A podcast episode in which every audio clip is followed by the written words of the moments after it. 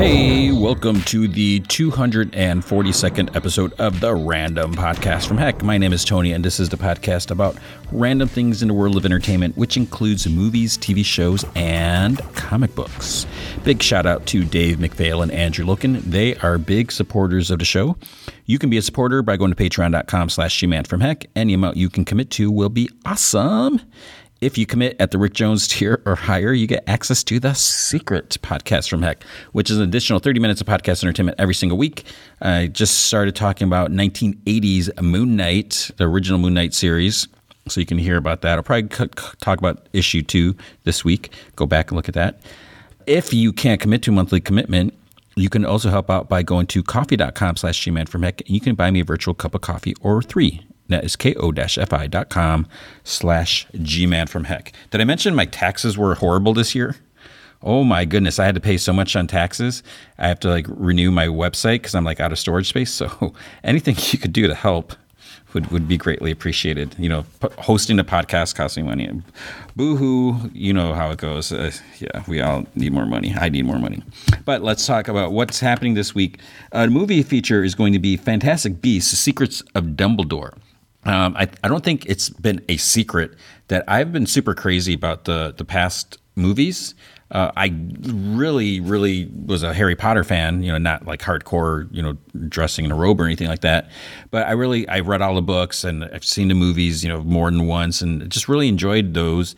The Fantastic Beasts movies, I don't know. So we'll see how this one goes, and I'll talk more about that later. Also, oh my goodness. So as I mentioned last week, we got the season finale of Severance. So I know it's a week behind. I'm actually having withdrawals because it's been a week now. Oh man. So it's probably gonna be a little longer than a normal segment because usually I spend maybe 20 minutes, 30 minutes talking about a show. So I think this is gonna be a little longer because it's the last one and there's just out of season. There's so much to talk about.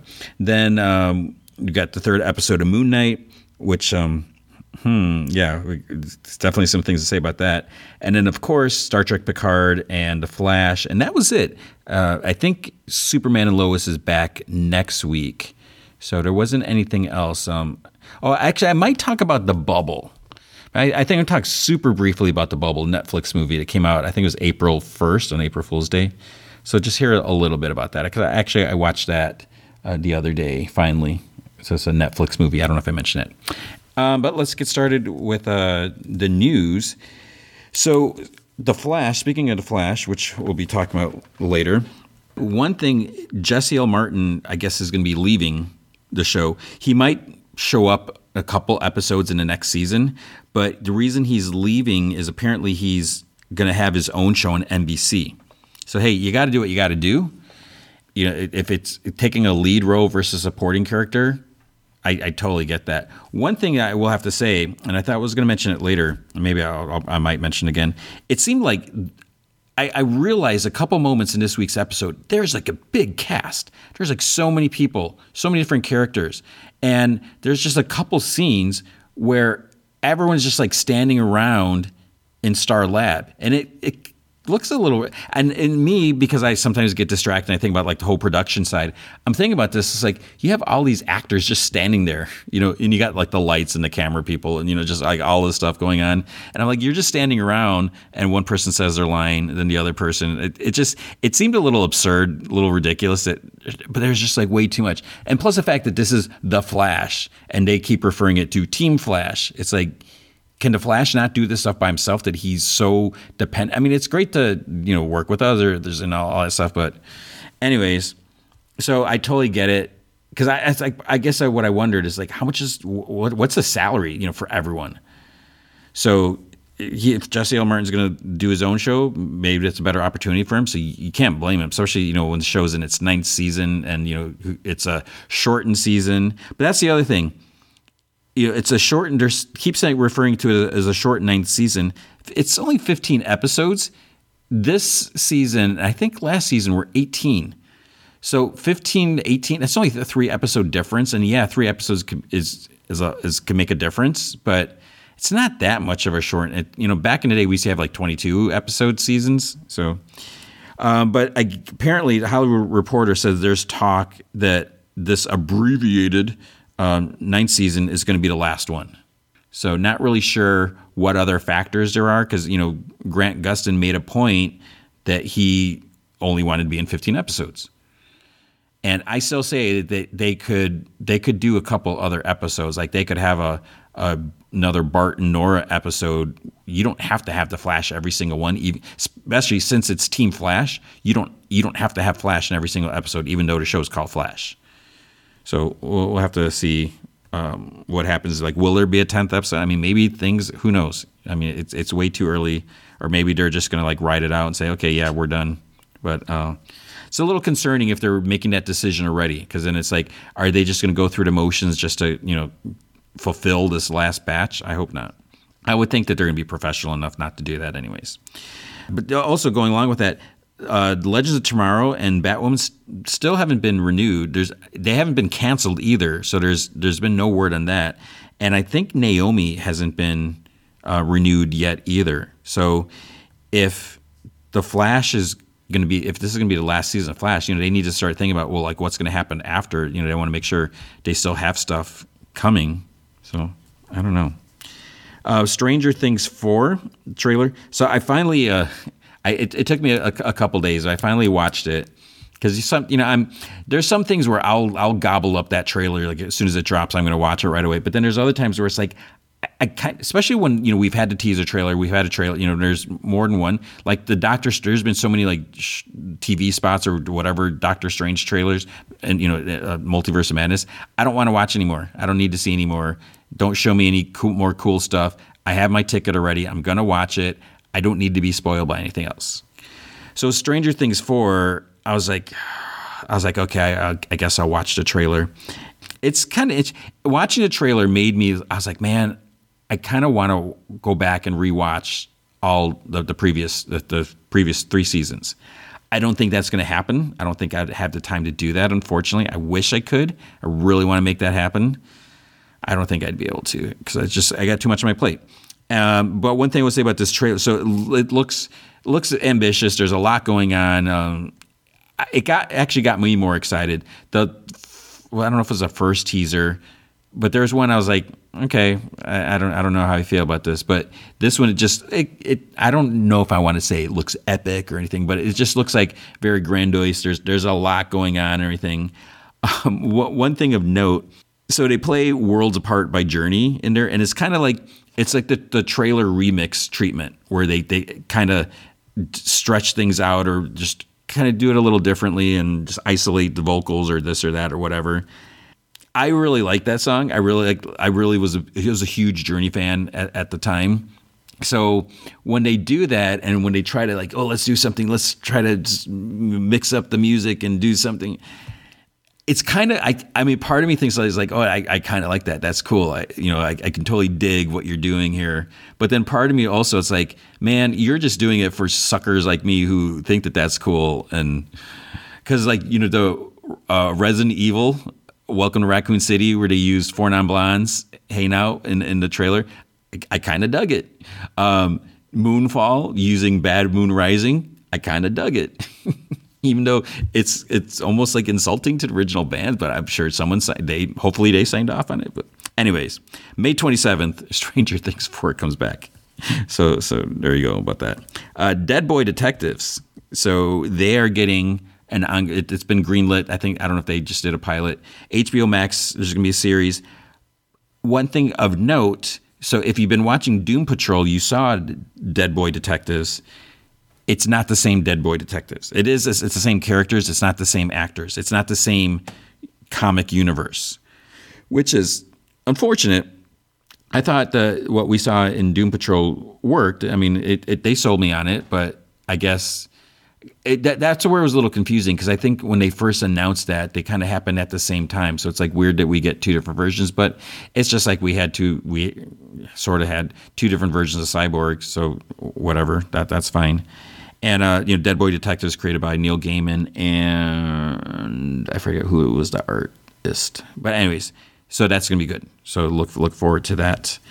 I think it was a couple weeks ago, it was mentioned by me and whoever originally reported on it, that Sharon Stone was in talks to be in Blue Beetle movie as Victoria Cord, brand new character, no information. Is this Ted Cord's wife? Is this Ted Cord's mother?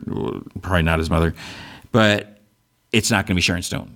Apparently, it's going to be Susan Sarandon now. So maybe things just didn't work out with the deal. So Susan Sarandon is now going to be in Blue Beetle. So it's like, okay, that's interesting. The Witcher season 3. I still haven't watched season 2, but they've added I think like 4 people to the cast. Robbie Amell, who you may know from The Flash. I won't say anything more about that right now. And that show called Next? What was that Amazon Prime show, which I never finished the first season? And I think there's actually a second season. I don't know if it dropped or not. But I was kind of into that show, and I just stopped watching. I don't know why. So Robbie Amell is going to be in it, I think, as a character that hasn't appeared in the books. I think that's what I saw. And then I'm probably, unfortunately, going to say this name wrong. Meng Zhang. She was in Shang-Chi, so she's also going to be in it. And then there's 2 other people. I didn't immediately recognize them, and I was kind of in a rush, so I didn't jot anything down. So more people, so that's good. Kraven the Hunter, Levi Miller has been added to the cast. So Levi Miller was in Pan, Wrinkle in Time, and mystery role. Not sure who he's going to be playing, but Kraven the Hunter is due out on January 13th, 2023. It's a little concerning releasing a movie in January. It's not known for its the big blockbusters. And Morbius, Morbius is not doing well. Morbius took a 73% drop in its second weekend. And I don't think it quite works with the villains. It's one thing if you want to do like what Marvel did with the Avengers, introduce each character, reunite them in the Avengers movie. So I don't know if Sony is planning on introducing the villains and then team them up together in like Sinister Six or something like that. I get why, that could work, but there's just no connection because, they're trying to build this Spider-Man Sony universe, and it's not even a Spider-Man universe because of, it's not even in this same Earth. It's a different Earth, multiverse or whatever. So there's no what's making people go to see Morbius when they may not have even heard of him. He was in a 90s cartoon, and the same thing with Kraven the Hunter. I mean, yeah, comic book readers are going to go check it out. I'm going to go check it out, but other people might be like, "What are you talking about?" So we'll see, but hopefully that will be good. What was good was the Batman, obviously. So that is. By the time you listen to this, it should be available on HBO Max. So that's on the 18th. And it's coming on Blu-ray, 4K, all that stuff on May 24th. So I'm definitely going to pick it up. I'm going to get a 4K copy of that. So if you haven't seen it yet, you'll be able to watch it. I'm sure it's still going to be playing in theaters. Some people are like, oh, that's so dumb that they're putting on HBO Max and they could be making money. It's like, no, they're still going to make money in theaters. Because some people don't have HBO Max, don't really want HBO Max, and some people just want to see it in big screen. So we'll see how that goes. Walter Scobell is going to be Percy Jackson in the Disney Plus series. So Walker, did I say Walker? Walker Scobell? He was in the Adam Project. So he was a little kid. He was like young Ryan Reynolds. Spoiler. I think that was in the trailer. So that's good for him. Mads Mikkelsen, who was in Fantastic Beasts, Secrets of Dumbledore, so I'll talk more about that later. He compared Indiana Jones to Raiders of the Lost Ark. He just said it kind of has like the same feel and vibe and just everything like that. So that's pretty good. We'll have to see. And he said it felt like it was this Steven Spielberg movie, even though it's not. So I'm excited for that. June 30th. 2023, so hopefully that's going to happen. I debate about talking about this. So America Chavez is, as you know, going to be in Doctor Strange and Multiverse of Madness. America Chavez was originally going to be in Spider-Man No Way Home, apparently as like a disciple or something for Doctor Strange or something like that. They ended up scrapping that idea. So she's going to be in Multiverse of Madness. Joe Casey has been talking about, you know, Joe Casey is a co-creator of the character. And I don't know how I didn't know that. It's like I totally forgot about that because he created another character very similar and put that book out at Image. And when I first read this book, I was like, why is he writing his characters? It's like just like America Chavez, and that makes sense. And anyways, he has been pretty vocal about he got an insult of an offer from Marvel over creator rights or whatever for America Chavez being in Doctor Strange 2 and appearances on like the whatever's the animated something show. So it's this is another one of those weird situations. You know, he has said that like Disney hasn't paid him and they're okay with that. Okay, that might be the truth. Part of it is they tried to pay him. And he's like, no. He's like, no, thank you. He's basically like, not necessarily like, it was kind of like a screw you. He says it's an insult of an offer. I get that. He doesn't want to accept that. He's like, why should I take this? He is saying this is a joke. What you're trying to offer me for creating this character for whatever potential money you can make out of this. I'm insulted by this. I refuse to accept this because accepting it means that you're okay with it. To an extent. So it's not that they're not paying him. It's that he's refusing to take what they offer him. So yeah, he can try to say, you need to make this better. You need to pay me more because it's worth more. I'm worth more or whatever. But at the same time, I don't know the specifics of it. They don't have to pay him. They don't have to pay him at all. They can give him, you know, so-and-so created by so-and-so credit. But I'm assuming his contract at the time when he was at Marvel was, you know, it's basically work for hire. And it's been known for a while now, you know, anything you create, you work at Marvel, you work at DC, any character you create, you don't own. They own the character. They might tweak things a little bit. Like I'm not really sure if, I mean, I don't know if Brian Michael Bendis has any ownership character like for Jessica Jones or, you know, any... But maybe not, you know, maybe he's just happy to see his babies, you know, being adapted. So that's the thing. You know that. The trade-off is, okay, you might not own a character, but you get to write X-Men or Spider-Man or whoever, and you're going to get the name recognition. People are going to read your stuff. They're going to say, oh, you know, Joe Casey, wow, this is an awesome story. Versus if you create your own character and even if you put out through Image, not everyone is necessarily, if they've never heard of you, if you've never written at Marvel or DC, they might be like, why am I going to read this? I try to read the new series at Image, but sometimes I'll look at this, I'm like, and I feel bad, but it, you know, it's a matter of time. So I have to pick and choose. Unfortunately, I can't read everything as much as I'd love to because of a pesky day job teaching kids. But if people don't recognize the creator, they might not read them. You know, Scott Snyder is doing all this creator-owned stuff, and people are going to read it because they know who Scott Snyder is. You know, he made a name for himself writing Batman, working at DC. So that's the thing. You work at Marvel, DC, people hopefully will get to know your name. They'll know who you are, and then they'll want to support you, whatever you do, wherever you do it. So it just, I don't know. It's a sticky situation. So that's the trade-off. You want to build up your portfolio or your name or whatever, your brand, you're not going to own those characters. And if that's a main concern for you, don't create really cool characters at Marvel or DC. Now that's the other tricky thing is you might have this really cool idea like I got this character would be awesome, you know, working, you know, fighting against Spider-Man or with Spider-Man or, you know, whatever. But if you want to do it on your own, you don't have that awesome character to, you know, bounce them off of. So I don't know. It just seemed kind of weird that, you know, the way he put it is like, they're happy without paying me. But it's like they tried. And yeah, maybe they should try to make it better. But do they have to? I don't know. And the other thing is like America Chavez. I mean, right now, how much is America Chavez worth? I hope America Chavez becomes a big character.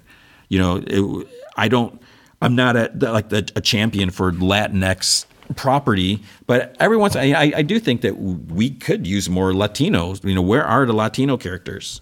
You know, there's not very many. So it could be cool, and I do think it's important for, you know, the Latinx community or whatever, you know, little kids, they could have someone that quote unquote looks like them. So I think that's important. But, you know, right now, could there be America Chavez movie? At this point, probably not. Maybe after Doctor Strange, people might want that. More likely, there could be a America Chavez Disney Plus show, but it's hard right now to say, like, how much is America Chavez worth? You know, yeah, there's going to be a Marvel Legends action figure, but I don't know. You know, I'm sure there's a Funko Pop, right? It's just too bad. And in an ideal world, everyone would get paid what they deserve. And, you know, you look at, you know, Disney is this big corporation. They make so much money and, you know, they don't need all this money. But we're kind of, you know, we want them to make all this money so they keep making all this cool, you know, comics and movies and TV shows. Because if they're not raking in the money, then they're not going to want to put out the money, you know, little less amount of money, you know, whatever, to make this stuff. So I don't know. It's just, it's too bad. It's unfortunate. I don't want anyone to be upset or feel like they're not getting what they're deserved, but I don't know. So it's not up to me. And then the last bit of news is apparently there's going to be a Wonder Twins. I don't know if it's a movie, probably a movie at HBO Max. So Zan and Jaina is going to be played by Isabel May, which actually I'm not quite sure what Isabel May did. Zan is going to be played by KJ Apa, who is also known as Archie Andrews in Riverdale. So I think that's interesting. I don't know how they're going to play it. We recently had, I strongly recommend the Wonder Twins miniseries written by Mark Russell. Hilarious. Awesome. Great art, great writing, really good stuff. I really recommend that. I would love to see the show in that vein. I think that would be really cool, but we'll have to see. So no idea. If there was there's kind of like a gritty version in the comics. When I did the 3-minute experts, and I don't know if the video is accessible if you go to comicvine.com.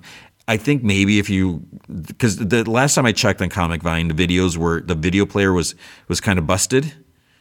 And I reached out to support and Matt Rory, and I was told that you can, if you watch them incognito in Chrome, they should play. I actually haven't had a chance to check this out. And I think it's been like a week or two since I've tried, at least a couple weeks. I haven't had a chance to try that because it's not like I need to watch my old videos, but it'd be nice because, you know, there's a lot of great content out there. And I did a 3-minute expert on the Wonder Twins, and yeah, I think I'm proud of what I did there because I took basic literary history from a couple different, you know, sources and try to make what I felt was a definitive origin. And there's a weird like moment with them with a Justice League. I don't remember what it was. Justice League Edge. Something edgy. So anyways, that's going to be your edgy news for the week. With comic books at Image Comics, there was the Image 30th Anniversary Anthology number 1 of 12. Actually, you know, I don't know if I finished reading this. I don't think I did. I thought I did. So this is it's like almost like 70 pages. And let's see, it says celebrate the 30th anniversary of the first Image comic with a year-long parade of all new stories from some of the biggest names and best names in comics. Now, what's interesting about this, it's an anthology thing. So, you know, it's not just like one issue. You're going to have to, you know, commit to this because there's a story, The Blizzard. It's part 1 of 12 by Jeff Johnson, Andrea Moody, and Rob Lay. There's an Old Dog. I think this might be like a 1-part. I think there's going to be an Old Dog comic. This is Declan Shelby and Clayton Cowles. Then there's a story about Wyatt Kennedy and Luna Vecchio. Wes Craig has a part 1 of 4, Kaya. So Wes Craig, if you've been, I subscribe to his newsletter thing, and he's like shown. I don't know if he did a Kickstarter, he did a book or something, or maybe it was just through his website where his newsletter where he's given previews for that. Stupid Fresh Mess, part 1 of 12 by Scotty Young, Pykos. And there's Brendan Fletcher and Erica Henderson, Kyle Higgins, Shift. I thought I read that. So yeah, there's a lot going on here. So I would definitely recommend this, you know, if you're interested in these creators to see what they're going to do. And, you know, some of them are strictly going to be here, but I think some of them are going to kind of spin off in their own series and stuff like that. So this could be like kind of like an intro and so forth. It's $5.99, but like I said, it's about like close to 70 pages. So it's definitely, you know, you get your money's worth. Kingspawn number 9. I still haven't read this. No idea what's going on. Like, I don't even know what's the difference between Kingspawn and Spawn. And I know there's a gunslinger, which is different. So I guess I have no idea what's going on there. I wish I wasn't behind on Spawn. And I feel like I'm never going to get caught up. So it's just like, yeah, it's never going to happen. So I'm bummed, but I could do something about it, but I don't know if I will. And then there is Noctera number 9. What's interesting about this is there's this Blacktop Bill guy. It's totally evil, you know, deadly dude, and they're having to work with him now. You know, they're kind of teaming up, and you know, can they trust him, and do they want to trust him? And you know, the whole premise of this comic is the world is like shrouded in darkness, and there's these beasts out in the darkness, and you know, they need to get certain places, try to get to safety, and there's all these creatures out there, and these other bad people, hunters out there, and so it's just a lot of big crazy action. You know, Scott Snyder and Tony Daniel, so it's good. I'm enjoying that. With IDW, I didn't read anything from IDW this week, but going back to last week with the G.I. Joe comic, I realized after this, I was just like, I was so confused because Snake Eyes was in there doing all this stuff. And then a couple people were calling him Sean. And I'm like, what the heck? Why are they calling him Sean? And it just felt out of place. It's like, okay, maybe they finally revealed his name, because I thought they never revealed his name. Wait, I thought a G.I. Joe book came out this week. Yeah, okay, it was this week. Okay, I was looking at the wrong thing. So... I was like, did they just finally reveal his name? And now everyone's, it's like, that doesn't make sense. Cause like Scarlet, who knew him before everything, she should know his name, but she always calls him Snake Eyes. And then all of a sudden she's going to start calling him Sean. So it's just really weird. What it turns out, cause I did some, actually what I did, I'll admit, I go to Wikipedia, I go to Snake Eyes, and I look, it's like his name's still classified. So, you know, it's like not there. I do like a search, text search for Sean, and this other dude comes up. What's his name? Sean M. Collins. So he's also known as Kamakura. So this dude, he's like a redheaded dude. He's got the tattoo on there. So he used to be, apparently, if you've read G.I. Joe for a while, so we're going to get a little nerdy G.I. Joe talk. There's all these Freds, the Fred series, these dudes who were like, they all look the same. You know, I think it was it like just plastic surgery? So this Kamakura guy, according to Wikipedia, he's an apprentice to Snake Eyes. So this was through when the Devil's Due Publishing Comics. He's the son of the original Fred Broca, the Crimson Guardsman, who looked exactly like the rest of the Fred series. So his father is killed and later replaced by Fred II, who is later revealed to be Wade Collins, a war buddy of Snake Eyes and Stalker. Kamakura appeared in the Marvel comic stories as Sean Broca, but did not become a ninja until the Master and Apprentice miniseries. He is a member of the Arashikata. I never know how to say that. I never actually tried to learn how to say that. So he has a tattoo on his arm. Now, apparently something else happened, which this is just how far behind I am in G.I. Joe. Apparently, Snake Eyes might be dead. I think he sacrificed himself. So long story short, apparently what happened is so Snake Eyes sacrificed, offered whatever. Then this dude going under the Sean, going under the codename Throwdown, he takes Snake Eyes' mask and he like puts it on. His vocal cords get destroyed, and then I guess in the sick bay, Hawk offers him the opportunity to assume the Snake Eye's identity. I'm reading this off of Wikipedia now. In order to have Cobra continue believing the original is still alive. But as a result, Sergeant Sean Collin is declared dead. So that's why. So I totally missed this. I don't know when. I guess I could look up when he died, when Snake Eyes died. It would have been 2015. Could that be right? G.I. Joe Real American Hero 213. Has Snake Eyes been dead that long? That's how far behind I am. So anyways, that's why I was so confused. I was like, why the heck are they calling Snake Eyes Sean now all of a sudden? I'm eating popcorn now. I shouldn't do that. I put that away. But what I did read also this week, well, kind of read, IDW. I'm spending too much time on G.I. Joe. G.I. Joe. Now you know, and knowing half the battle, right? Man, I'm just starting this. They've released G.I. Joe Real American Hero 40th Anniversary Special. Basically, this is G.I. Joe Real American Hero issue 21. It's like a tribute to that. If you're a G.I. Joe fan, and I hope you are, because if you're not, you'll be like, man, you're spending like 15 minutes talking about G.I. Joe. So this is the silent issue, silent interlude. This was the one that this comic, oh my gosh, this comic blew my mind. And I barely was a G.I. Joe fan when I read this. I was just starting off, and I'm like, what the heck is going on? I don't want to spoil the ending. You probably already know to spoil. It's you know, it basically shows us there's a connection between Snake Eyes and Storm Shadow. It's like, what? How could this be?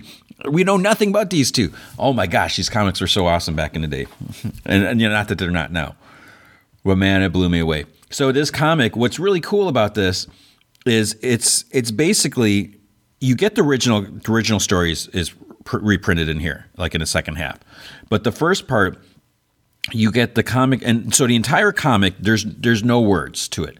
It's all told with just the imagery, which is amazing because, you know, you think about how hard that must be. You have to convey the stories, get the point across. No dialogue. It's all about body language and everything like that. And it's just such a brilliant comic. Larry Hama, you know, I applaud you for doing this. I mean, to this day, I read the whole thing twice when I read this issue.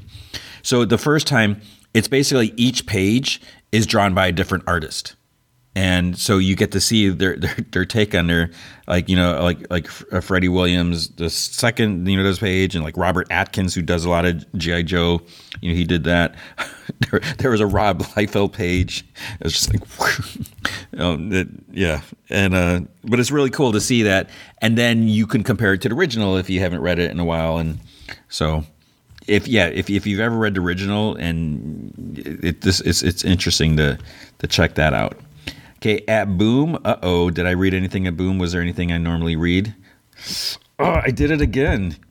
A Seven Secrets 16 came out, and I didn't read that.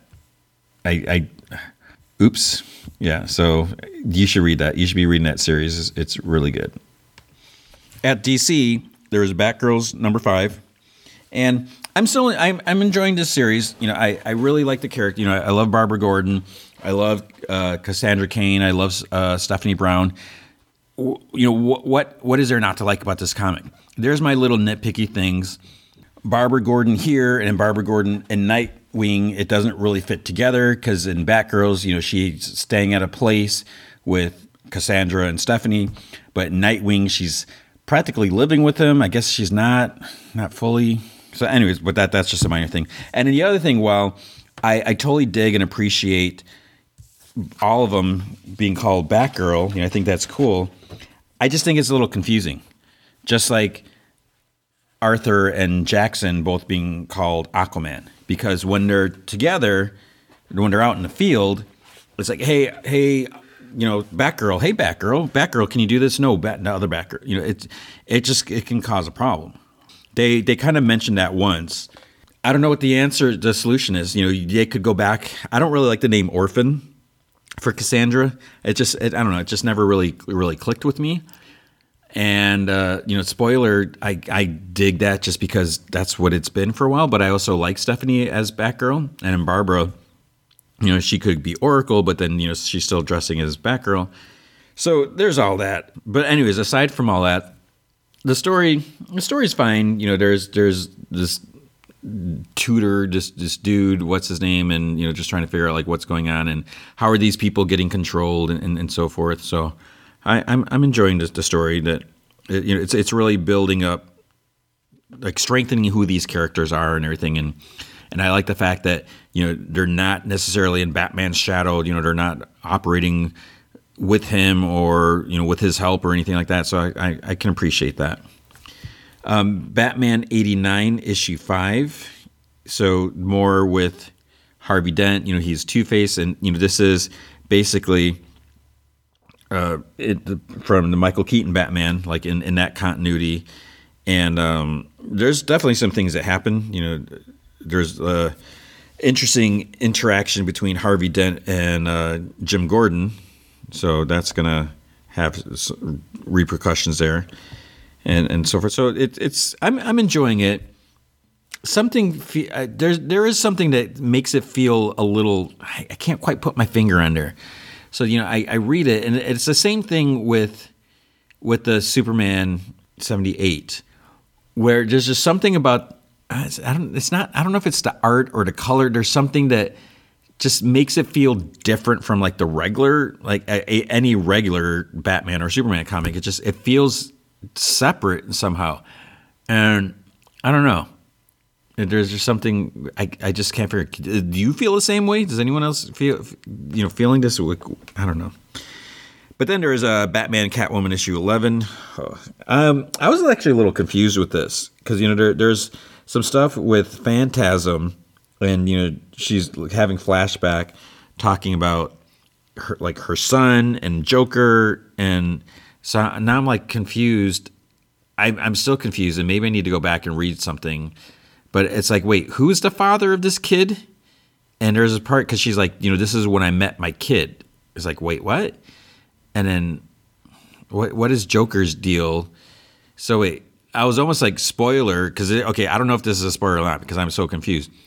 It's like I don't think it was saying that Joker was the father with her. I don't think it was that Bruce was the father with her, or was this like someone else's kid and then she ends up kind of taking the kid in as her own?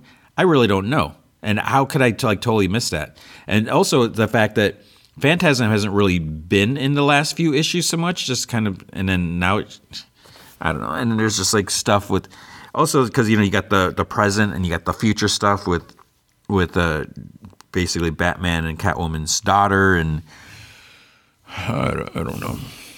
I think there's one more issue. Batman Urban Legends. I didn't even get this. Look at it because I haven't read the last couple, and there could be something new starting here, or it could just be continuing from the others. I should be reading that. Flashpoint Beyond issue 0. I almost didn't read this. Because I think I mentioned last week, or if it was last week, when Flashpoint Batman came out, I was like, oh, we're going back here. I was like, okay, Thomas Wayne, that makes sense. But then as I'm reading it, I was like, wait, oh man, I was like, I already read this before. Because I was like, did they just get the original team back and they're just doing a new story? But no, it was just DC reprinting the 3-issue mini as in a new format. So when I saw this Flashpoint Beyond, I was like, why are we going back to Flashpoint again? But then it turns out Jeff Johns is writing this, and this is new. So I was like, "Oh, okay, this is totally not what I thought it was." So it's Johns and Russo. They're based, but the thing there's, I don't know what I should say. There's kind of a connection to what Jeff Johns did in with the Watchmen, with Doomsday Clock. And there's a couple characters there. There is like a I was going to say like a magic chalkboard. There's a chalkboard with writing. This is something that DC has done a lot, or Marvel's also done it, or, like all this stuff written and, like what does all this mean? And, so there's just a lot of like, it makes you wonder, it's like, oh, is this true? Is it? And there, anyways, I don't want to spoil it. I'm a little excited with this as why I'm stumbling over my words. I'm sounding like a buffoon. I can't even talk. But there's also like somehow Thomas Wayne, Flashpoint Batman, it's like, wait, how is he back on a Flashpoint world? Like, what's going on? And, there's different things. So there's definitely some interesting reading here, so I do recommend that. Future State Gotham issue 12. I tried. I was looking. I don't like this new Joker. That it just. I don't even remember what it was called. I just didn't really like it. And then there's like something crazy that. Not really crazy. There's a revelation at the end, the return of a character. But when I saw it, I was just like, whatever. So sorry. It wasn't working for me. Green Lantern's issue 12 is kind of interesting. So I haven't been like fully feeling this. There's been something off a little bit about it. And, you know, Jon Stewart, he's going through some changes. So, you know, I think this could be good news for Jon Stewart fans. And as he's basically leveling up. Is what it is, you know, taking a cue from the Flash, CW Flash. We're finally getting somewhere with the fact that there haven't been Green Lanterns, you know, because the whole Green Lantern core they were all destroyed, the batteries destroyed, all this stuff, and like what? So they're finally resolving all that, and Jon Stewart is playing a role in that, and I will say he's getting a new name, so. This is an issue that's laying out what's like the future for Jon Stewart, like stuff that's the new status quo or whatever. So you're going to want to check that out to see like what is going on and why is he going by this new name and has this new look now. I Am Batman issue 8. I'm liking this more than I thought. You know, I was a little resistant. You know, I was confused when I think it was like a digital first series. And then when it started coming out, then I wasn't reading it because I wasn't sure if it was just the same comic, reprinted or whatever.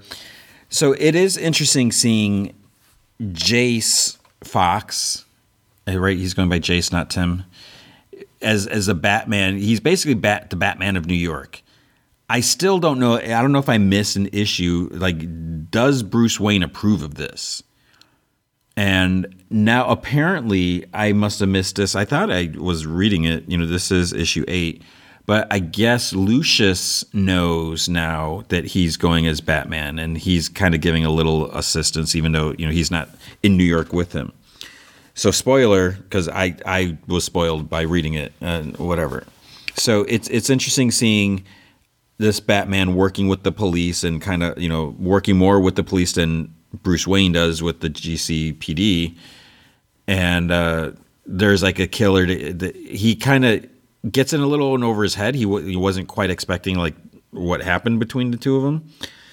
So that's what makes this a little more interesting, because it's not just another Batman comic, you know, like it's not just Black Batman, you know, it is Black Batman, but also It's a different type of Batman. You know, this isn't Bruce Wayne. He's not trying to be Bruce Wayne. You know, there's a slightly different angle because he isn't Bruce Wayne. You know, he's less experienced. You know, he has this set of skills and everything like that, but you know, it's not quite the same. So you know, you kind of have that different angle on there, and just his focus and his interest. You know, he's more concerned about certain populations, which you know totally makes sense. Where you know people who often get overlooked, so it's definitely an interesting take on it, and seeing Batman's fight not go quite so well was a nice change. So we'll have to see how that develops. Then there's Naomi season 2, number 2. Actually, I probably should have read. I didn't read issue 1 because you know I was okay with the comic. I haven't read those. Suicide Black Blaze, book 2, I didn't read that. Superman, Son of Kal-El, issue 10. Things are getting really bad for John. John's new boyfriend, is he officially his boyfriend? You know, I don't know if they've talked about that or not. Maybe, I think they did, I don't know. Anyways, you know, he's from this other country, and there's this evil dude that's in charge, and John has definitely ruffled his feathers and stuff like that. And this dude, you know, he's so evil, he's friends with Lex Luthor and stuff like that. So now they're trying to make it look like John as Superman, you know, he killed someone, you know, but that's not the case. And so it's just things are getting really bad, and there's a lot of like political danger as well. So it gets to the point where Superman, you know, comes in. He's like, you know, we have to put out this, you know, protocol, blah, blah, blah, or whatever. And he has to move Jonathan and Lois to a safe house. or, you know, because they're not safe there, and which is why they need a safe house. And so that's pretty bad when Batman's comes in. And then Batman makes a comment about John's friend. And I just, the reason I keep calling him that, because I forget his name. Is his name Jay? Why am I not remembering his name? Uh-oh. This is all I have to say. There's Sandman Universe Nightmare Country #1. I should have read this. I actually was skimming through it. There's the Corinthians in here. So there's stuff with that. And this is written by James Tynan IV. And then Lissandro Esterin does the art. So there's some cool stuff here. But yeah, something about it. It just, I don't know. Something just didn't quite work for me. And then Wonder Woman 768. So I'm behind on Wonder Woman. I haven't been reading this. I don't know. I'm not totally following this trial at Amazon's part. Like, I don't really know the whole point of it. But what was kind of cool here is because, you know, you have Diana, you have Yara Flor and Donna Troy. And so they're all like working together against this common threat or whatever and stuff like that. So I'm just waiting for the new status quo to be established. Like, you know, where is this going to go, and you know, what is this leading to? So we'll have to see. So that's unfortunately that's all I have to say about DC. It wasn't a good week for me, I guess. At Marvel, there is Captain Carter issue 2, and I'm enjoying this for what it is. You know, we got Captain Carter. As Peggy Carter as Captain America, so it's kind of like the What If cartoon, and we've seen Captain Carter in Exiles and that before. So she is trying to work in the modern day, and you know it's interesting because, like, you know, Hydra's starting to come out, and people are kind of accusing her. They're like, well, they weren't so active until you returned or whatever, and stuff like that. And there's some stuff where, you know, with Peggy just not being aware of like what exactly she's doing. You know, she thinks she's doing the right thing, but you know, the people she's working for might have different motives and stuff like that. And it's interesting that her kind of like not necessarily partner, what, you know, she's working with Elizabeth Braddock, who doesn't appear to have mutant abilities that we've seen so far. I mean, maybe they're just hiding it. But there's there might be a development happening with her, something that hopefully won't quite happen, something not so good. But I'm enjoying it. You know, it is interesting to see this different. You know, it's basically like an ongoing What If series. So that's kind of neat. Then Elektra issue 100. I debated about this issue. I was just like, because then I was like, this is just going to be a bunch of one-off stories that, you know, aren't gonna, you know, they could be really well written stories or beautifully drawn, but these stories, they tend to be for just like casual readers.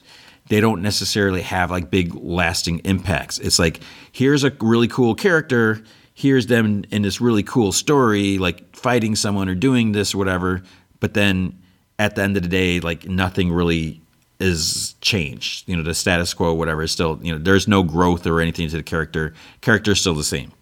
Doesn't mean it's a bad story or comic, but for me, with my I'm being picky. You know, I if I'm gonna read something, I don't necessarily need like, here's like a celebration of the character. You know, it could be cool and everything like that. I picked it up. There was a Chris Russo mini Marvels story, and that was everything. That's all I needed from this issue. One page, mini Marvels. I'm a huge mini Marvels fan. I would love to say I'm the biggest, but I'm sure I'm not. I love mini Marvels. I love Chris Russo's mini Marvels. I love Chris Russo's G-Man comic. No relation, but I just think his stuff is hilarious. And like when we had some mini Marvel stories that weren't written or drawn by Chris Russo, it felt totally wrong. No offense to those involved. It wasn't quite as funny. I mean, Chris's his wit is just, he's just so like on it. He's just so snappy. Hence me snapping my fingers. So this is just, it just cracks me up. And I like to think that I'm a little picky with what I think is funny. You know, I won't laugh at just anything, but then sometimes I find myself just laughing at whatever. And anyways, but it was just funny. You know, there's stuff about with Elektra and Daredevils and other people who have been Daredevil, like Iron Fist, and you know, there's some funny moments. So I enjoyed it. Eternals issue 11. I don't know what's going on with Eternals. All I know is they need to access the Avengers Tower that is like the dead Celestial. So there's like some stuff going on there. I don't really know. Miles Morales, Spider-Man issue 37. I can't say I totally love this. Miles, so he was going after the assessor dude who's kind of maybe sort of working with Beyond Corporation. He sees on his council that like, what, Uncle Aaron is still alive in another Earth? But then I don't know if there's any specificity, if it was specific or not, that this was actually his uncle, or is it just a Uncle Aaron from another Earth? And then he's like, we got to go after him. So him and what's the dude's name? I keep forgetting. Shift. I don't know why I keep wanting to call him Surge. Shift. So they go after him, and they're basically going through the multiverse trying to find his uncle. And spoiler, it's in this synopsis. He ends up finding Ultimatum, the other Miles Morales, like the 616 regular version of Miles Morales. Blech. And yeah, so it's like, is Uncle Aaron still alive? What's going on? We do see Cowboy. I think it was in here, right? I'm not crazy. Or that's another thing. We see Cowboy Black Panther from one of the Exiles comics. So that was kind of neat. So you have that. There's a Moon Knight omnibus that came out. I wish I could get that. I really want to get that because the omnibuses, omnibuy, tend to sell out. Man, friggin' taxes. I can't buy anything. I really want this omnibus because I don't have that many. I love a really nice omnibus. I would love to get this, but that's just not going to happen. Because I feel like by the, you know, if I wait till like next month, it'll probably be sold out. Especially with everyone, you know, there's so much Moon Knight stuff coming out, which is great, but it's kind of ridiculous that it's all at once. Oh, anyways, Star Wars 22. What's going on? I'm kind of enjoying this, but there's a lot of stuff with like Poe Dameron's mom and dad. So his mom, you know, with the Rebel Alliance, because this is between Empire and Jedi.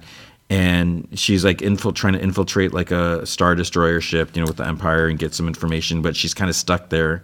So then finally it's to the point where Poe's father's like, we have to go save her. So him and his little squadron are going to go, and things don't quite work out the way everyone would hopes it would. So we'll have to see what's going to happen next. And then there's more stuff with Crimson Dawn and Korra, what's her name? So she meets with Leia, and you know, there's a little tension there. Can they trust each other or not? And so yeah, we'll have to see where that's gonna go. And then there was also Star Wars Darth Vader. This was kind of interesting. What I'm enjoying about this. So we have Vader working with Sabe. I always forget her name. It happened last time. I totally forgot. Keira Knightley's handmaiden character decoy for Padme, or what her name is. And it's like, after I recorded the podcast, I'm like, ah, that's her name. I totally remembered it. But I think it's Sabe, because I know there was a Sabe. Sabe's not the one that died in the explosion, the bomb. So anyways, the Keira Knightley character is alive, and Vader's, you know, she's kind of working with Crimson Dawn, and Vader's kind of working with Crimson Dawn, but he's not. And, you know, there's a lot of manipulation, this and that going.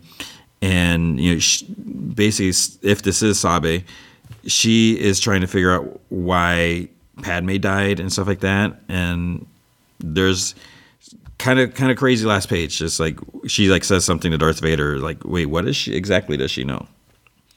Venom issue 7. I wish I was liking this more than I am, because I'm really not liking it so much. I don't really know what it is. It almost feels like it can't be. There's like all these little things that are just kind of bother me with the series. And I don't know. I don't know if it's just all of them combined or if it's what it is. But after King in Black, Eddie became like the new king. So he's like out in space. His consciousness is out in space. Because I think, if I read it correctly, if I understand it correctly, Eddie Brock died, or his body died, but his consciousness is still alive out in space, and he's inhabiting other symbiotes. He can jump around from jump into different symbiotes because crisscross will make him jump. And then Dylan is left on Earth. It's like, dude, why you, Eddie? You got your son back. You're leaving him alone. Never mind the fact that I thought Dylan was like 7 years old, and now he's like 15 years old. I'm confused by that. And he's bonded with the Venom symbiote, I guess. And then there's still his cat symbiote, and the Life Foundation is hunting him. And I almost felt like I didn't read the last issue. Because there's this like biker dude, this bar, the guy worked at a bar that helped Dylan out or something like that, and I don't know what's going on. What if Miles Morales issue 2? Oh my God, this comic, I really not sure. I really don't know what to make of this. So basically, it's a what if comic, and it tells a story. Miles Morales, you know, his dad worked, you know, with, I don't know if it was S.H.I.E.L.D. or not. Miles is getting little itchiness in his knuckles because he's got bone. You know, basically he's like Wolverine. He ends up, I don't know how much I should spoil. He goes missing like in the 80s, and he basically gets kidnapped by like Weapon X, and he goes through like the Wolverine treatment, blah blah blah, all that stuff. So he's then, you know, the present, a few years later, you know, he doesn't age that much, obviously, but he's being hunted by someone, and it turns out to be someone miraculously, coincidentally, someone that knew Miles before. So it's like, there's that. And then, so then this person's like, oh, dude, you're Miles. I haven't seen you in years. I thought you were dead. So I'm not going to fight you. And then they're like, that's okay, I'll fight him. Here comes Sabretooth. And spoiler, I'm spoiling this. Sabretooth is his freaking Uncle Aaron. So in this alternate Earth, the fates or whatever, magically, you know, chain of events happen where Miles Morales becomes Wolverine. It also turns out that that Uncle Aaron becomes Sabretooth. Okay, that makes no sense, but it's a different. Obviously, there's going to be, I don't think there's going to be like tension between Miles and his uncle like there is between Sabretooth and Logan. And then at the end, basically, Wolverine, let me find a page. Miles, he meets a group. He comes across the X-Men, and then I don't know why this cracks me up so much. So you see all these X-Men, and they look kind of similar, you know, just artistic license, and for the most part they're the same. Ileana looks a little weird, but then the Professor X looks a little weird. He's kind of, but then he says, "This is, oh man, this, I don't know why this cracks me up." So Professor X, he's like, "My name is," I don't know how to say his name, I never know how to say his, "is Genki Lee. You may call me Professor X." Lee doesn't start with an X. Why would he call you Professor X if your last name is Lee? You can call me Professor L. Okay, that makes sense. You can call me Professor G even if you want. Call me Professor GL. But Professor X? That makes no sense. My name is Genki Lee. I don't know how to spell my name. I think it starts with an X. So call me Professor X. Oh, man. It's not that funny, right? I'm just being dumb. But I don't know what it is. Something about that. So that's a what if. What if Miles Morales was Wolverine? Then there was X-Men 92. House of 92, I guess. It's supposed to be like the 90s X-Men cartoon. I started reading it. The art is interesting. You know, it kind of has this this kind of slick nature to it, which is, you know, they're really trying to make it look separate from the regular X-Men comics, which I can appreciate. The colors are a little, not necessarily vibrant. There's something a little different about them. But at some there's a couple of things that bother me. Like, they're trying to stop this dude, with the Sentinels and everything, and Wolverine's got him, and Jean's like, don't let him, send out the signal. And the dude, Wolverine's like, oh, you're such a jerk, and I'm going to do this stuff. And then the guy's like reaching over, bloop. He just hits the switch, sends out this, and it's like whatever. But yeah, I don't know. Something it didn't quite click. I mean, maybe I just need to try again.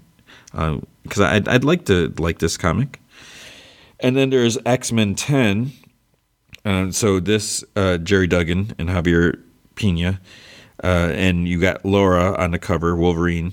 Oh, I didn't realize what the cover is, kind of a spoiler. Because there's a signal where there's like, which I'm not really clear about how this works, because it's a question that I've kind of had. So when the X-Men die and are reborn, they go through these eggs and are hatched and stuff like that. So like if Wolverine dies, like what happens is adamantium, because adamantium is supposed to be kind of hard to come by. I guess they can afford it now because they have a lot of money on Krakoa because of like the miracle medicine and stuff like that. But so it's like if Wolverine is born, then they have to put the adamantium back on him and stuff like that. But then they're saying that how like there's like all this adamantium left over from Wolverine's death or something like that. But they detect like a smaller whatever bunch of adamantium that's like being held somewhere. So they're like, so Laura's like, that could be like one of her clones or something like that. So she's like determined to go and figure out, like, rescue whoever this might be. And of course, things aren't going to go quite as she would have thought or the X-Men would have thought. But it's kind of interesting to see how it all plays out. So I like that. I enjoyed that issue. And with that, ending on a high note, hurrah! That's going to be comics for the week. With The Flash, Season 8, Episode 11, Resurrection. Okay, so here we go. We kind of we're getting somewhere with this fire stuff, finally. So it starts off 2012. Caitlin and Ronnie first meet, Ronnie Raymond, and he has an injury in his arm and, burn from something Dr. Wells has him working on or whatever. He was fitting a high pressure coil or something like that. So, she treats him, wraps up his arm and, puts some stuff on there. And she's like, come back anytime, which is kind of weird. She's like in a med bay or whatever. And it seems weird. And then he's like, oh, nice to know you'll always be there to fix me up. Always be there to fix me up. Always be there to fix me. It kind of like echoes whatever. So then in the present, there's the fire in Caitlin's apartment. And she's like, Ronnie, how is it possible? And then there's like, not whole without you. You can save us. Memories in the snow. It's like, what the heck does that mean? So she begs for him to tell her how to save him. Then the flames just disappear. Back in Coast City, Iris is like, what did I do? And Tinia's like, what did you do to my mom? And she's like, I don't know. Tell me what happened. And then Iris gets a pain in her head. Sue tells Tinia, she's like, you need to back away right now. And then she's like, what's wrong with her? And Sue explains that she has a condition. And when it flares up, she loses time and it's not her fault. You're lying. She attacked my mom. It's just like, okay, I kind of like this Tinia character when I felt bad for her. She was abandoned or, given up and, she didn't know what was going on. She just meets her mom finally. And then Iris zaps her to nothing. I don't know what happened. But and if the fact that she's got to realize Iris is like really trying to go out of her way to help her. She's got to know at this point, because it's been at least a couple days, whatever. She's got to know that Iris is there for, she's doing this just for her. It may be a story. I don't even know. So Sue's going to call Barry on a phone app, but then her phone like poofs away into green sparkles for some reason. I don't know why that. I don't even think Iris touched it, wasn't touching it when I was. So then Sue yells at Tinia. She's like, get out of here. But then she's going to stay there. And Iris is like passed out on the couch. So Joe and Cecile at Team Flash headquarters, they've come up with like the potential victims from Kramer's files. You know, they're looking at other people who may have been killed by fires before. So they were all killed in fires of undetermined origins in the last 6 months, and that's way before like the first victims. They just knew that the dude at the bartender dude or whatever, the owner, and that's why. So because it happened so far back, Cecile reached out to the families to see if they were dealing with any kind of grief, which that seems like a weird thing. Like, how would he even ask that? Because it's like they're going through grief, even if it's been 6 months, they're still grieving over the loss of these people. So it turned out two of the victims lost their parents and one lost a sister or something like that.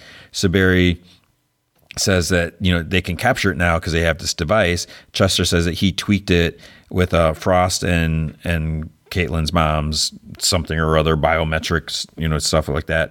So then when the alert goes off, they'll be able to take the sphere, the device out in the field and let it do its thing. Barry says that they're still missing what's connecting all the victims. And if they knew, then they could figure out what this fire thing wants. Caitlin walks in and she says that it wants her. She knows that because she just saw it. And Joe's like, he's like, why? What does it want with you? And she looks over her shoulders. You know, there's like, you know, the pictures of the victims on the wall. And she's like, Parker?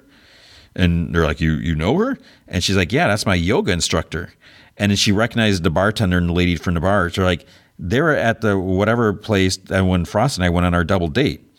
And then another person was on a biochemistry panel with her.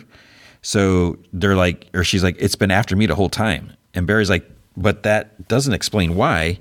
And she's like, that's because the fire is Ronnie. And he wants me to save him. Like, he spoke to me. It was jumbled, but it was Ronnie. And Barry is like, but it can mess with people, you know, with their memories and their minds, just like it did with Chester. She's like, I wasn't sure at first, but then she like downloaded some information, whatever. And Chester says that it's radiation from a singularity.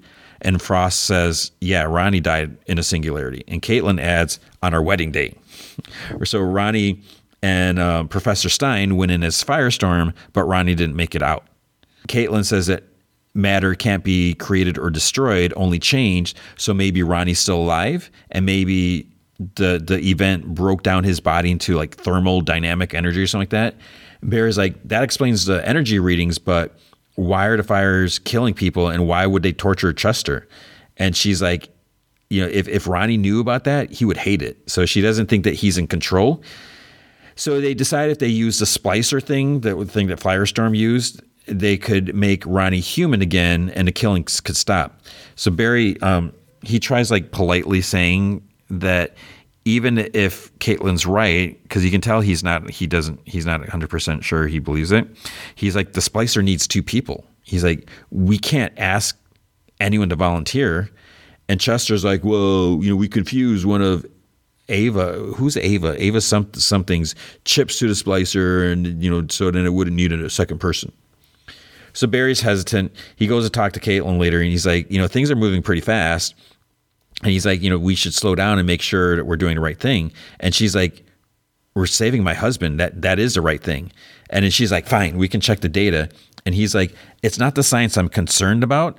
You know, the fire can manipulate people. And she's like, Ronnie's alive. She's like, I can feel it. It's him. And he wants us to help him. If Barry's still unsure. Then she's like, you know, she's thinking about Marcus. She's like, oh, you know, he doesn't have any idea what happened. He deserves to know. So Barry's like, what are you going to do? She's like, I'm going to tell him the truth.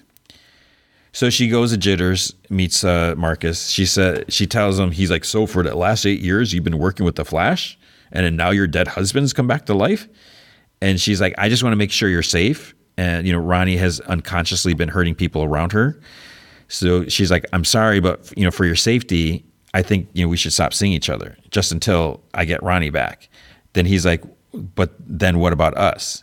And she's like, well, you know, my last few relationships didn't really amount to much. So, you know, I stopped trying to make a connection until I met you.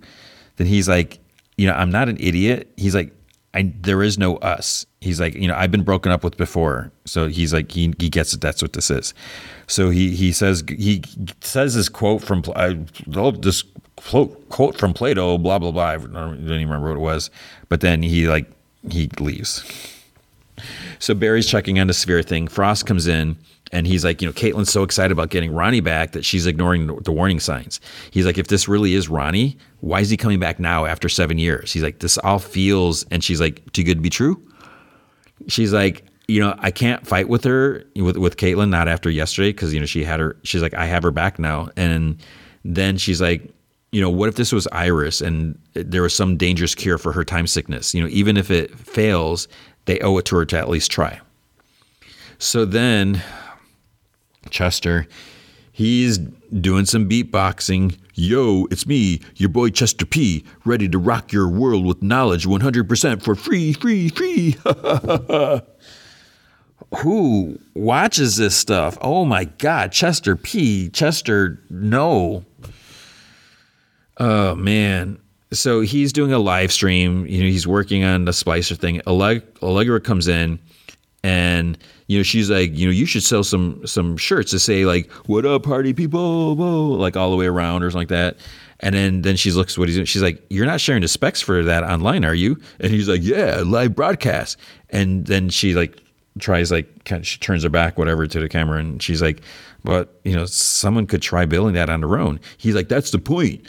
And you know, he starts talking about viewers billing stuff based off his streams. Someone built drones and are now using them to deliver supplies in impoverished country. He's like, that's what the whole Chester P community is about. It's like, oh my gosh, you are such a friggin' idiot. So I think she like mute the mic and then she's like, yeah, but putting this out there is not the same as building a drone. And he's like, I think supervillains have better things to do than watch the broadcast. It's like, it doesn't matter, dude. People tend to record these sometimes. And, you know, you can put, especially if you're going to be showing specs of something and someone wants to do it, of course they're going to probably record it, screenshot it, screen recorder, do something. So she's like, yeah, but you still might want to check yourself, you know, depending on the science. Is check yourself before you wreck yourself. And he's like, but that goes against the whole purpose of scientific discovery. What good is knowledge if you don't share it? And, you know, because it could help someone make new innovations, make the world a better place. She says, or they could try to use it to resurrect the dead. And she's like, you know, maybe not all knowledge should be so readily available. And he says, because she thinks most people are bad. And she's like, no, I know most people aren't you. So she mentioned that she watched Esperanza die in her arms. She's like, that shouldn't be part of some science experiment. So he finally listens. He cuts the feed. He doesn't even say goodbye to anything. He just turns it off. And then that's it. But it's like, dude, you're such an idiot. And I don't think Barry would be okay with this. And it's like the Splicer, I don't think, if it's the same Firestorm thing, he didn't invent that. You have no right to put those specs out there. It's not your... Mm-hmm. Cecile's walking through the halls and she's like getting this eerie feeling. The lights are kind of flickering and where is she? So she starts getting this big, massive pain in her head and she's like screaming and the sparks are flying. Free me. Barry comes up and she's like, the fire talked to her. And she's like, it's not there. Wherever it was, it connected with her mind. So she's like, there's so much pain. She could sense Ronnie's anguish, like he was begging her to set him free. But she doesn't think that Ronnie wants to be brought back. She thinks that he wants to die and just like move on. So Caitlin, you know, they tell Caitlin later, she's like, that's impossible. You know, she says that he asked her to save him. And Barry's like, maybe that's why he came to Cecile to get the truth. And she says that, you know, he's not there for Cecile. He's there for her. Cecile says that he's in hell and he came to them to end his suffering. Barry says Cecile's the only one that's able to connect with it. Caitlin's like, well, I connected. And she's like, I'm his wife. She's like, why can't you understand that? And she's like, she tells Barry, she's like, you know him. He was part of the team. So why are you so against this? And he mentions like when he went back to try to save his mom, to, you know, to create a perfect past. But it was all a lie and it came crashing down because he didn't listen to anyone. He's like, we can't resurrect the past. It's too dangerous. And she's like, we're not creating a flashpoint or another timeline. We're just saving my husband. And she's bringing him back no matter what. And, she, you know, God knows they've fallen over for him and Iris on more than one occasion. So she's like, you know, if you won't help me, then I'll just do it without you. Flashback 2013. She's planning this getaway for their anniversary or whatever. Then in Coast City, Iris wakes up. She's in her posh hotel room, and she's like, where's Tinya? And Sue's, I don't know how Sue transferred her over when she's like so dangerous to touch or whatever. So Sue says that she figured it'd be safer to keep her away. If Iris is, whatever thing's going ballistic, then, they need to keep her out of harm's way, whatever. So Sue says, she knows Dion said that she should stay put, but she's getting worse by the hour. So maybe they should go back to Star Labs. And she goes to put her hand kind of on Iris's knee. And she's like, no. She's like, it might happen to you too. Then Tinya happens to just barge in the room. She's like, oh, now you're worried about others? And Sue's like, we're taking her back home. And Tinya's like, too late. And then Sue gets into this kind of big fighting stance. And she's like, you don't want to do this. And Tinya's like, yeah, I do. So she moves, or Sue moves, against Tinya. Tinya just phases through her with her new powers, her meta powers. And then she grabs Iris by the shoulders and she's glows red. And then Iris just disappears. And Sue's like, what did you do to her? And Tinya's like, exactly what I'll do to you if you ever try to find me again. And she walks through the walls. So I guess Tinya just killed Iris. Or did something. Cecile tells Chester and Allegra that Ronnie doesn't want to be saved. Barry says that they're going to stop the fire and killings by using the cold fusion sphere to end Ronnie's pain once and for all. Allegra asks if they're sure that this is what Ronnie wants, and Cecile nods her head. She doesn't want to admit it, but that's what she's, that's what she picked up. Frost asks, she's like, well, why don't they try to splice her anyway? And, Chester says that he'd have to be willing. Otherwise, his atoms would become unstable and it could cause an endothermic explosion. So they just have to capture it in the sphere and then remove some oxidants or something or whatever. And then it's bye-bye flames for good. Barry says that this is what Ronnie, the Ronnie they knew would want. So he's going to go tell Caitlin because she deserves to know. And Frost is like, no. She's like, I'll be the one to tell her. So then 2013 at some snowy state park, Ronnie and Caitlin, their car's stuck in the snow and she's upset. She's like, we're probably going to miss a check-in. She's like, I had all these plans. I was going to propose you. And he's like, what? You're going to propose? And she's just worked up. He's like, I know you had all these plans and stuff. You wanted to go to the same bed and breakfast we went to on our first anniversary, but maybe we need to stop trying to recreate the past and focus on the future. So he's like, I want forever to start right now. So she's like, okay. So she gets on her knee to propose, but then he's like, wait. And he gets on his knee, pulls out a ring from his pocket. He's like, I told you I had big plans too. Smooch. So they were both planning to propose to each other. So that's sweet. But it's also sad because he died. So Frost talks to Caitlin. She says that Barry wants to use the sphere to end Ronnie, and they're all on board. And Caitlin's surprised that Frost agreed. Frost says, I'm worried about you, Katie. And she's like, when Ronnie died, we still shared a subconscious. So I felt your grief and I felt you pull away from everyone. She's like, I also remembered how happy you were before he died. So she pulls out the splicer. She's like, Barry's a leader, but, your blood. So we just have to find him. We'll search the whole city, rain or snow. And Caitlin's like, wait, what? Snow? Memories of snow. I should have known. She's like, I know where he's at. So then we see these dorky campers telling ghost stories around the fire. And, this lady scares this dude, whatever, and sitting next to her. Then they hear something in the woods, and then the black fire jumps out of their flames. They just stand up, and they're just standing there staring at the fire. It's like, wouldn't you run away or do something? I guess not. Star Lab, the alarm goes off at the state park, but the energy for cold fusion from the fire. Barry grabs the sphere. He gives it to Cecile. And then I still don't understand how this worked. He puts his hand on Cecile and Allegra's shoulders. And then somehow he runs with them. He's not carrying them. I don't understand how he's able to get them to move through the speed force. He's just dragging them. So the fire grows. The stupid campers are still just standing there. Flash arrives and tells them to go to the park entrance, whatever. So it's like, wait, where's Cecile and Allegra? Barry says, sorry. He starts pulling the fire into the sphere. And it's working, but it's heating up. So he's not sure how much longer he can hold it. Chester's like, there's more civilians coming really fast, which I don't understand how they got there so fast. So it's it's contained, and then the sphere gets knocked out of his hand. And he's like, "What did you do?" So Frost, you know, she blasted it. She's like, what we had to do. So the fire escapes out of the sphere, and Barry's like, "You just destroyed our best chance at stopping this thing." And Caitlin's like, "It's not a thing. It's my husband." So she starts walking towards it, and he's like, "You're gonna get yourself killed." And Frost stops him. So that's her decision. It's like, wait, it's her decision to kill herself? And it's like, that's not okay. Caitlin thinks back some more. You know, she says that they promised to spend their lives together, so she's keeping that promise. The fire lowers itself, and then it starts like kind of pulling itself in, kind of making like a humanoid form. Then she puts a spicer on its chest. The fire turns into Ronnie. At first I was like, it's going to be a trick. It's not Ronnie. It's Ronnie. He's in his clothes somehow. It's like, how is he in his clothes? And then he's like, "Kate, you did it. You saved me." And then he kind of like faints. I mean, it's probably, you know, tiring and everything. At Star Labs, Ronnie's lying in a medical bed. Caitlin says, you know, tells the other that he's recovering from the massive energy surge, but he's stable. So they're happy for her. He's back.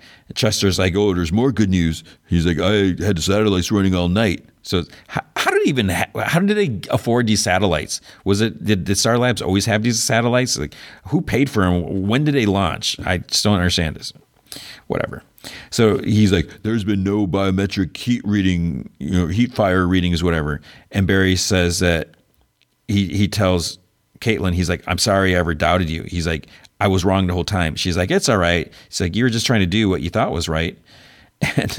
And this is the moment where they're just all standing around, you know, this second time. So it's, again, how much does everyone get paid? They're just standing there. And because like, even like, you know, I like Allegra's character. She didn't really contribute much to this. You know, Chester, blah, blah, he's going to tweak this, do this, you know, but, you know, they're all just doing little things. And I don't know. I guess it takes a village, blah, whatever. So Allegra's like, "Oh, I can't wait to get to know him." And Caitlin's like, I think you'll get along. She's like, "Chester too." And she's like, "I probably shouldn't say anything since it was a long time ago." And he's like, "What? No." And Barry's like, "Did what? Let me guess. He played D&D in college?" And Caitlin's like, "Yeah, one time," or something like that. Cecile says she's sorry too. You know, her powers have never been so off before. So she wishes she knew why she got it so wrong. Or did she? So Barry's at home. He tries calling Iris, gets her voicemail again.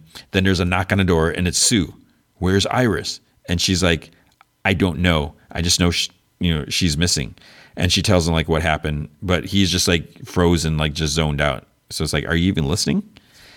Caitlin walks into the med room, and she says to Ronnie that they need to check his, but then he's gone. He's not there. He's not lying in bed. So the lights kind of go out behind her, and she walks into the darkness, into the light. Lights are continuing to go out, and she keeps going into the darkness. And you hear Caitlin, like some like weird voice. So then she calls out to Ronnie, and he's like in the kitchen area. She's like, "Did you hear that voice?" "I did, because that voice was mine." He's just standing like staring out the window, and he says that he called to her to tell her that he feels stronger than ever now. And he's like, thanks to this, you know, the splicer. He says he knew she'd know what he wanted and bill exactly what he needed. So she's like, something's wrong. She's like, "We need to get you back to the med lab." And he's like, "I'm not going anywhere." And she's like, "Ronnie, you're scaring me." He turns around like slowly, and his eyes are completely black. He's like, "That's because I'm not Ronnie." Then she whispers, "Where's my husband?" "He's dead. Your friends were right. Ronnie Raymond sacrificed himself to the storm and the singularity. He gave his life and his power to ensure the safety of the world. In that uncontrollable, irreversible chaos, his death gave me life. Now I'm something greater, something beyond death." And then he hits the splicer, and it flames up. "I am Deathstorm." Oh, man. So, yeah, I had a feeling it wasn't going to be Ronnie. I don't know if Robbie Amell, like how many episodes he's doing, but oh, man. So poor Caitlin. That stinks for Caitlin. And she broke up with Marcus. So now Marcus is going to be like, "Well, screw you, man." Oh, boy. So that was the episode. And then no one, I guess, I guess Ronnie Raymond didn't level up, but Dust Storm did. So there you go. All right, let's talk about Severance Season 1, Episode 9, The We Are. Oh my goodness, this episode. Oh, I cannot explain. Man, so as I'm watching this, I ended up watching this. It was after 1 a.m. at night when I was finally able to watch it. Everyone in the house is sleeping. So I'm like, okay, I got to watch this. I can't wait any longer. So I talked about it on the last podcast and I was just so eager. Just like, I was just like so anxious. So as I started, and it's like, I didn't even want to like fast forward through to like the recap. Or even like when the intro, because sometimes with the intro, I really dig the intro, but I would fast forward it just to, you know, get to the show and everything like that. But with this week, it's like I was kind of on two fronts. I was kind of like putting off the ending. One is because once it's over, it's like how long do we have to wait until the second season? Hopefully, it's just like a year at the most. But the other thing is, like, I was a little anxious, and I can't remember the last time I felt like this about a show. I was just like, not necessarily nervous, but it's just like, oh man, what's going to happen? What's going to happen? And I was just kind of like, oh, this isn't going to be good, because you know something is going to explode, that something's going to go wrong. So I was just like really like kind of like hesitant about what might happen. Oh, but then one part. Okay, let's just get to it because I'm going to go in detail, and this is probably going to take a while. One thing about the paintings from last week. I was thinking that the painting that Irv was like the multiple paintings that Irving was doing in his Audi. I thought it was to the break room, but. And it kind of came to me during the recap when they showed it, when Ms. Casey was taken to the testing floor, it looked like that floor because it was like a different elevator and there was a red light above the door. So I don't know if the waiting room had a red light or not. I feel like it did, but I don't think so after that. I want to like binge the series again. I want to watch it all at once. I think I'm gonna have to wait till like summer or something when I don't have the day job going on. So I think, stupid me. I mean, like, remind me to bring something up at the end, which obviously you can't do that. So there's what I'll say now is, because I probably will forget. I feel like something with the testing floor. Actually, no, I'm gonna save it for the end. I'm gonna write myself a note so I don't forget. Okay, so the episode starts. Ace of Spades is playing. Dylan's like flipping the switches. He flips them, and then they all switch over. And then Mark's like, "What?" And Miss Cobell, Miss Selvig, at his sister Devin's, she's like, "I said, are you all right?" And without skipping a beat, because he was kind of ready for this, he's like, "Yeah, I'm fine." So he's got to be wondering like, what the heck is Miss Cobell doing on the outside with him? He has absolutely no idea where he's at, but he's on the outside. Why the heck would Miss Cobell be there? Okay. So she's like, maybe you should talk to your sister. It's an important decision, because he said that he was thinking about quitting. And remember, she's like, do it, Mark, get away from there. And he's like, my sister? And she's like, yes. And then she asks again, she's like, are you sure you're okay? And he's like, yeah, I just got a little woozy. And then he's like, I think I'm going to stop by the bathroom. And Miss Cobell's like, it's that way? Because he was going in the wrong direction. Then we see Irv wake up. He's got like the paint thing in his hand. And an Ace of Spades is playing. And then he sees the painting that he's working on. And like all the other similar ones that he's done like behind him.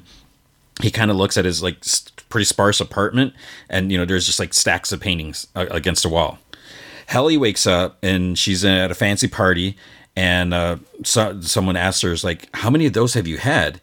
So that this lady, which I didn't realize right away, this lady was Natalie. Because she's like, at first I was like, who is this? Is her friend? Because she's like, good, we need you nimble. We got to get you down there. You're on in 20. And then I was at this point, I'm like, oh, wait, that's Natalie. It's like, what the heck is she doing out there? So Natalie is, sorry if I'm yelling.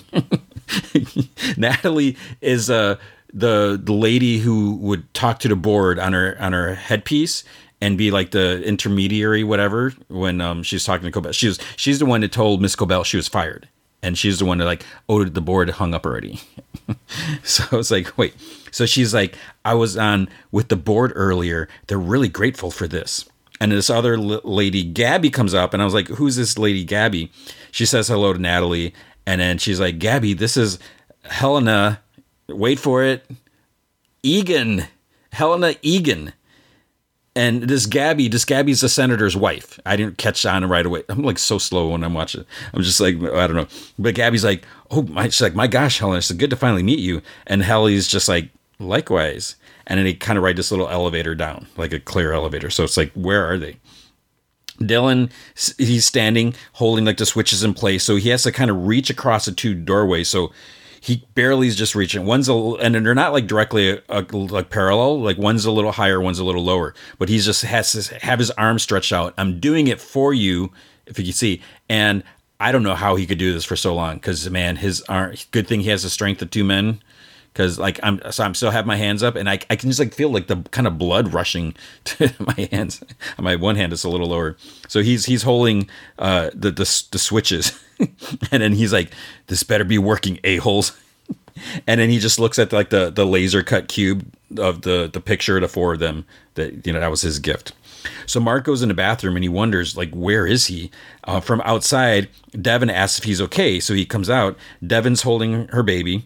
And then she's like, you know, Rebecca smells weird. It's just something about the way she or something like that. She's like, you might have to share a book with her since, you know, he forgot his, even though I did remind you. So he's gonna have to share a book with Rebecca.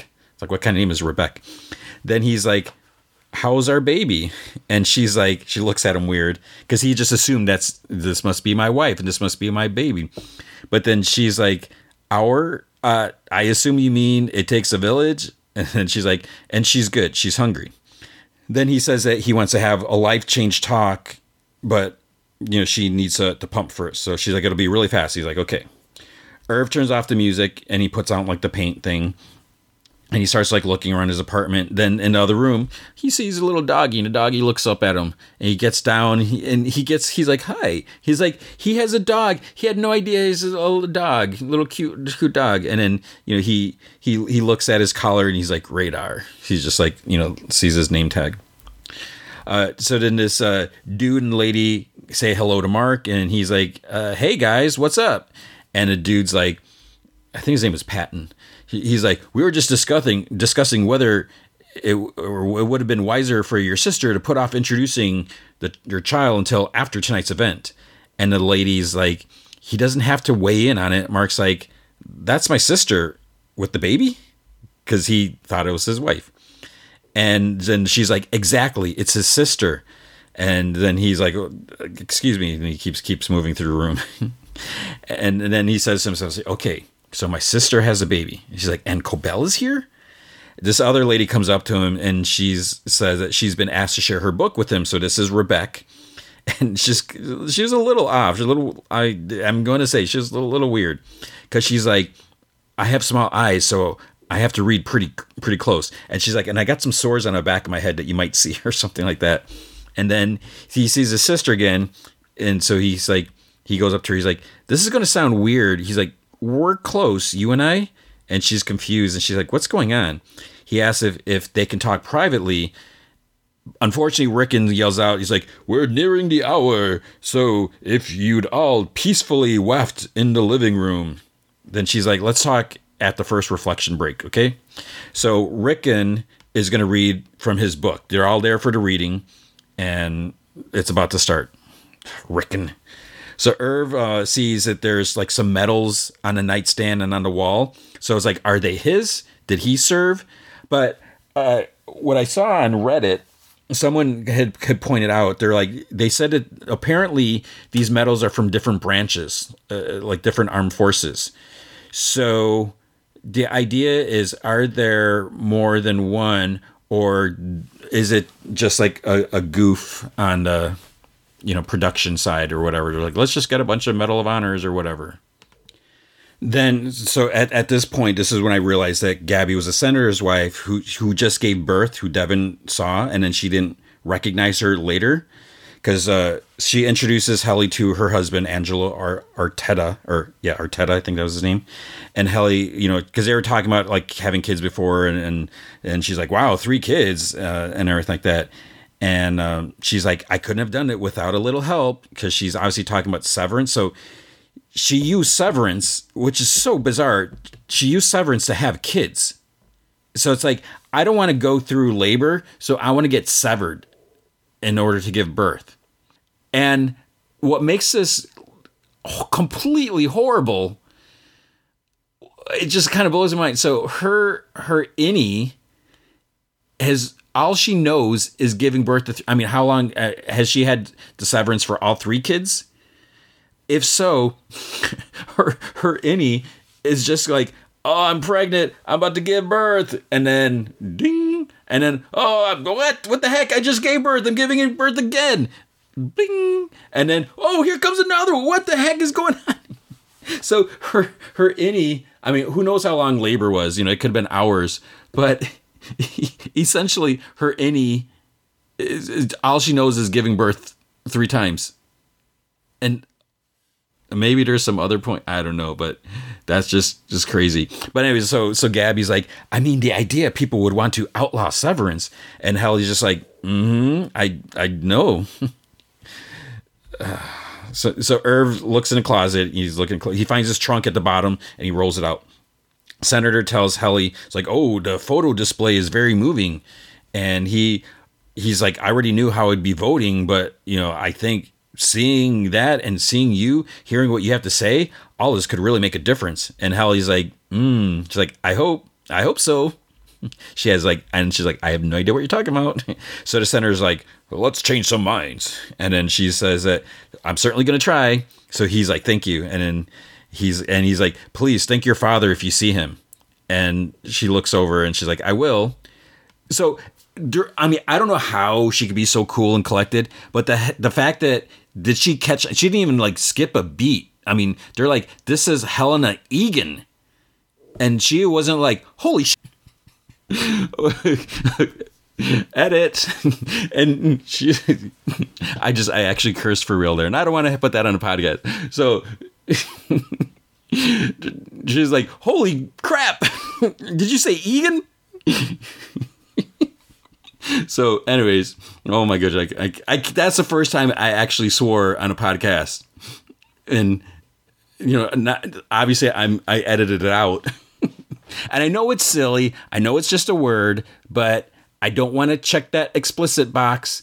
I want to make sure that you, the listener, when you're listening to this, if you got a little one that sneaks in the room or you're in the car or whatever, it's okay. Hey, how you doing, kids? Hey, kids. Anyways, back to the dish show. Not that this is a kids-friendly show, and by me, I'd say it's PG-13, right? So you get the idea. So sometimes I allude to things. I think that's okay. Go on with the show. So Mark wafts into the living room and Rebecca calls him over. She looks for his glasses and she asks him to hold his book. And then he sees, he like turns, like flips a book over. And he sees that it's the book by Rickon. And he sees Rickon standing here. He's like, oh my God. And Rickon says, he's like, before we start, there is one person I'd like to thank first and foremost. Family is both my bedrock and my inspiration. I dedicate this reading to my firstborn daughter, Eleanor. So Mark now realizes that Rickon, this guy he's loved this book, he's been sneak reading it at work. He realizes that Rickon is his brother-in-law. Rickon starts reading. Then Cobell sits behind Mark. She's like, can I look at your book too? She's like, I can crane. So he's holding the book for Rebecca. And then Miss Cobell wants to look over his shoulder and read. But the weird thing is there were other books there, like stacked to the side. So it's like, why couldn't they use one? I mean, unless those are probably what it was is Rickon is so hoity-toity about certain things. He's probably like, these books cannot be blemished or touched or breathed on because it might interfere with the flow of the message that's precluding off the page. I don't know. He probably was like, okay, these are for sale only. You can't read them because then. So as Rick and Reeds, then we see like the senator and his wife say good luck to Helly. Her kind of fake smile falls, like when she gets a moment alone. She's probably, trying to take all this in. We don't hear or anything because we don't go inside her head. But it's just it's a credit to the actors who are just, you can feel what they're going through. That and they're conveying that without saying or doing anything. So it's just crazy. And she sees like this big rotating like display thing, and there's pictures of her, and it says Helly. Severed story. So there's a picture of her sitting in a chair where she's about to get the procedure done. You can see some pictures like in the office, and you can see like some of the others in the background because there's like all these like other rotating things. This is why Milchek has been taking pictures all the time, and he must do it like frequently because otherwise the others would be like, "Why are you taking so many pictures?" But he's constantly taking pictures, and this must be why. We see Dylan; he's still holding the switches. Irv sees that the trunk is locked, so he fills his pocket. There's some keys in there. He finds the keys, finds the right one, looks inside. There's a U.S. Navy uniform. There's this old picture of a sailor. He picks it up, and on the back it just says Dad. So it's his dad stuff, obviously.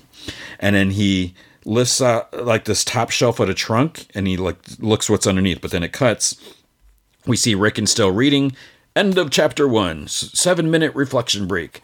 So Mark goes to Rickon because he goes off in the other room alone. And Rickon's like, "Oh, I'm kicking myself." He's like, "I don't know why my voice has to waver like that. I sound like a hamburger waiter." And he's like, "Hamburger waiter?" He's like, "What am I talking about? I'm just babbling. What are these words that are coming out?" But Mark says, it's going great. He's like, "The book is amazing." And Rickon's like, "You don't have to say that." He's like, "I'm well aware how I come across to you." And Mark's like, "No, I mean it." He's like, "Your book has opened up a world for me." And Rickon looks at him. He's like, "Are you okay?" He's like, "Yes, this book changed my whole life." And Rickon's like, "You actually read it?" And Mark asks Rickon, he's like, "Are we friends?" Rickon's like, "I know I sometimes make you feel less than, for having had the procedure. And I regret that. You had to deal with Gemma's passing in a way that was best for you." So he says that, he was scrolling through old pictures this morning and he found one of the four of them on the crest hike. And, Mark's like, "Do you have that picture on you?" And he's like, "Yeah." So he's about to show him on his phone. But then this dude comes up to Rick and he's like, "The neti pot is warm." And Rickon's like, "Oh, I have to flush my sinuses." He's like, "Thanks, Mark. Which means a lot to me." So Mark didn't get to see it. So it's like, oh, he's so close to seeing the picture that Gemma, his wife, is Miss Casey. Because he still doesn't know. And at any moment, Dylan might slip in or get discovered. And they become, they're still severed. They'll revert back. Oh, so Mark goes to look for the baby's room. And then, oh my gosh, here it comes. Friggin' Miss Cobell stops him. "Mark, I was worried about you." He's like, "I'm fine, thanks." He's like, "I'm just going to check on my sister." And she's like, "When we hugged before, you suddenly became tense. What was that?" I'm like, "Oh my God, just shut up, lady. Let him go." And he's like, "Oh," he's like, I didn't know I did." She's like, "Yes, you did. And you're tense now." And he's like, "I'm sorry. It's just parties." And she asks, "Did you mean what you said before about your plans?" And he's like, "Of course." "Tell me more." Oh. And he's like, "Sorry." Oh, here it comes. He's like, "Sorry." He's like, "I'm on uncle duty for my sister." He's like, "I'll be right back, okay?" And she's like, "Okay, Mark." And he's like, "Thanks, Miss Cobell." I pause it, and I'm like, but silently, because again, it's like, it's probably like what, 1:15, 1:30 or something like that. Everyone's sleeping. I'm like, because as he's saying, I was like, okay, just go. Don't say her name. Part of me is, I was like, he's going to say something. I was like, no, you don't have to say it. Just leave. He says her name. Oh, I was like, oh, I sat there. I paused it. I'm just like, I can't believe he just said her name. There's no way to explain it. There's no way he could know her by Miss Cobell. He knows her as Mrs. Selvig, his neighbor, who works at like a deli shop or something, a sandwich shop. Oh, man. I was like, I can't believe that he did that. And I saw this hilarious awesomely edited meme about this, and it was like perfect. I was like with Joaquin Phoenix, like watching. Oh my gosh, I couldn't believe it. I was like, I can't believe he said her name, and now she knows. Okay. But I literally, I covered my whole face with both hands, and I was just, silently screaming. I don't know why I was doing that. What was the point of that, Tony? Oh, okay. Back to the show. So, Cobell just stands there like expressionless after he says that, because she's like, what? He just, Hallie looks around. There's more pictures of her with the others in the office, and she looks at a picture of Mark, because she's starting to get feelings for him, but it's like, what the heck is going on? Mark finds his sister, and he's like, I really need to talk to you. And she's like, I just have to deal with Eleanor. She's having a meltdown, and she's like, I'll be right there. She sees Mrs. Selvig, Ms. Cobell, out in the hall, because I don't know if she's like kind of following him. And she's like, can you take Eleanor? She's like, I just have to talk to Mark real quick. And she's like, of course. So it's like, wait, but Miss Cobell knows. It's like, ugh. So Devin returns to Baby's room, and she tells Mark, she's like, I'm all yours. So Hallie wanders through the display, and there's like video, like interview with her. Like she's talking about growing up in Egan, and that means that the workers are their family. And she's like, I remember being confused about that as a kid, because I thought that meant I had a few 100,000 literal brothers and sisters scattered around the world. And she's like, as I grew older, I learned that it's about shared ideals, that my dad used to make me recite the 9 core principles before bed every night, which I can't say I always did happily, sorry Dad. But those are now the values that I share with everyone who works at Lumen. And that's what makes them my family. And I would never ask them to do anything that I'm not willing or excited to do myself.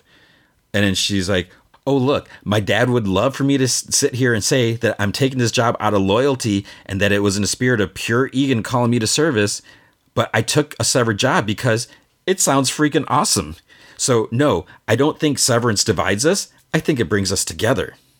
Cobell is driving frantically. She's in her car. She's trying to call Milchick on the phone. She keeps getting his answer machine, and she's just like cursing him. She's just like, she's flipping out. Irv finds a bunch of papers in a trunk. There's this article, and I think it has like the senator's picture, and there's a headline, Severed Worker Sues for Information Following Injury. And then there's a quote that's like in an article that says, Lumen needs to be held accountable. And he sees another sheet, and there's like a bunch of names and stuff in, and like other information, and like written on there, it's like severed employee list. He sees his name's on there because he goes through there. So Irving, whatever, is there, and then he's like looks around, and he finds Burt Goodman. His name's there, and there's another name lower that he didn't quite catch because he just looked at Burt Goodman. But there's Dylan Griffin, age 58, next to it. And then written or typed next to it, written next to that, it says, who else is 58? So is there something with like 58-year-olds? Why? What does that have to do? Why is Lumen, is there a specific thing?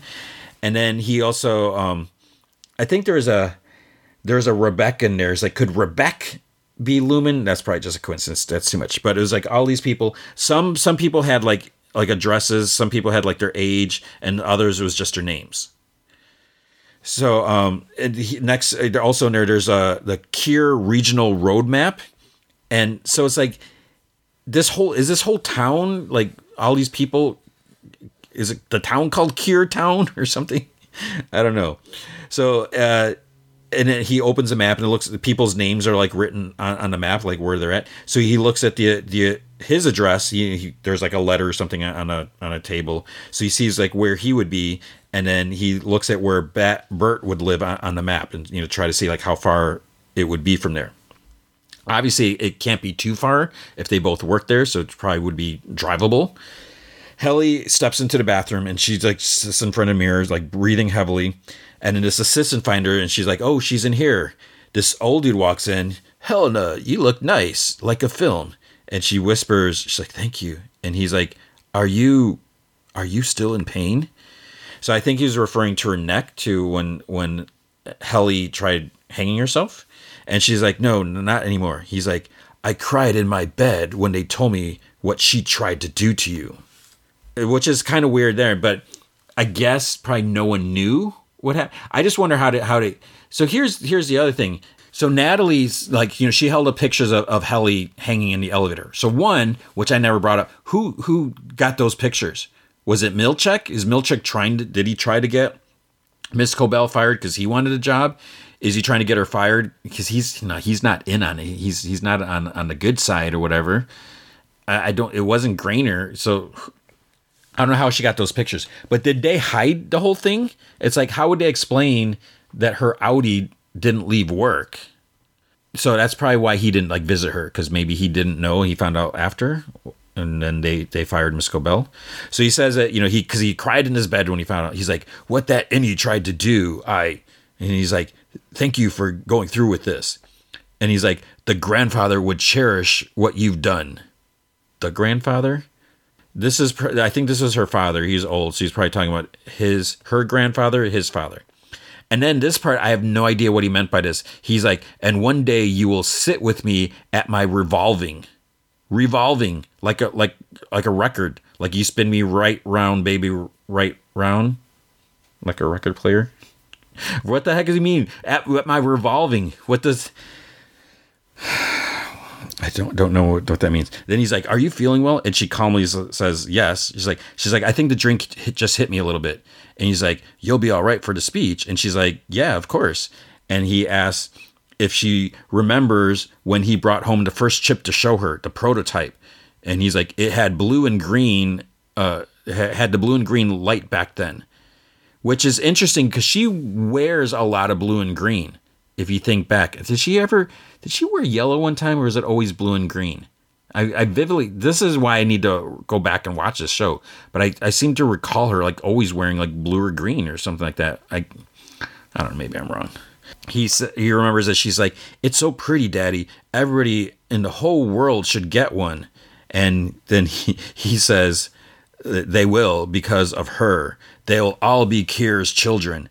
And Natalie comes in and she says it's time to head to the stage. He heads out. Helly gets a moment alone. She stands in front of a mirror and she starts whispering, "Forgive me for the harm I've caused this world. None may atone for my actions but me. And only in me shall their stain live on. All I can be is sorry, and that is all that I am." So I guess that's the mantra thing. But why would Helly know it? I don't know.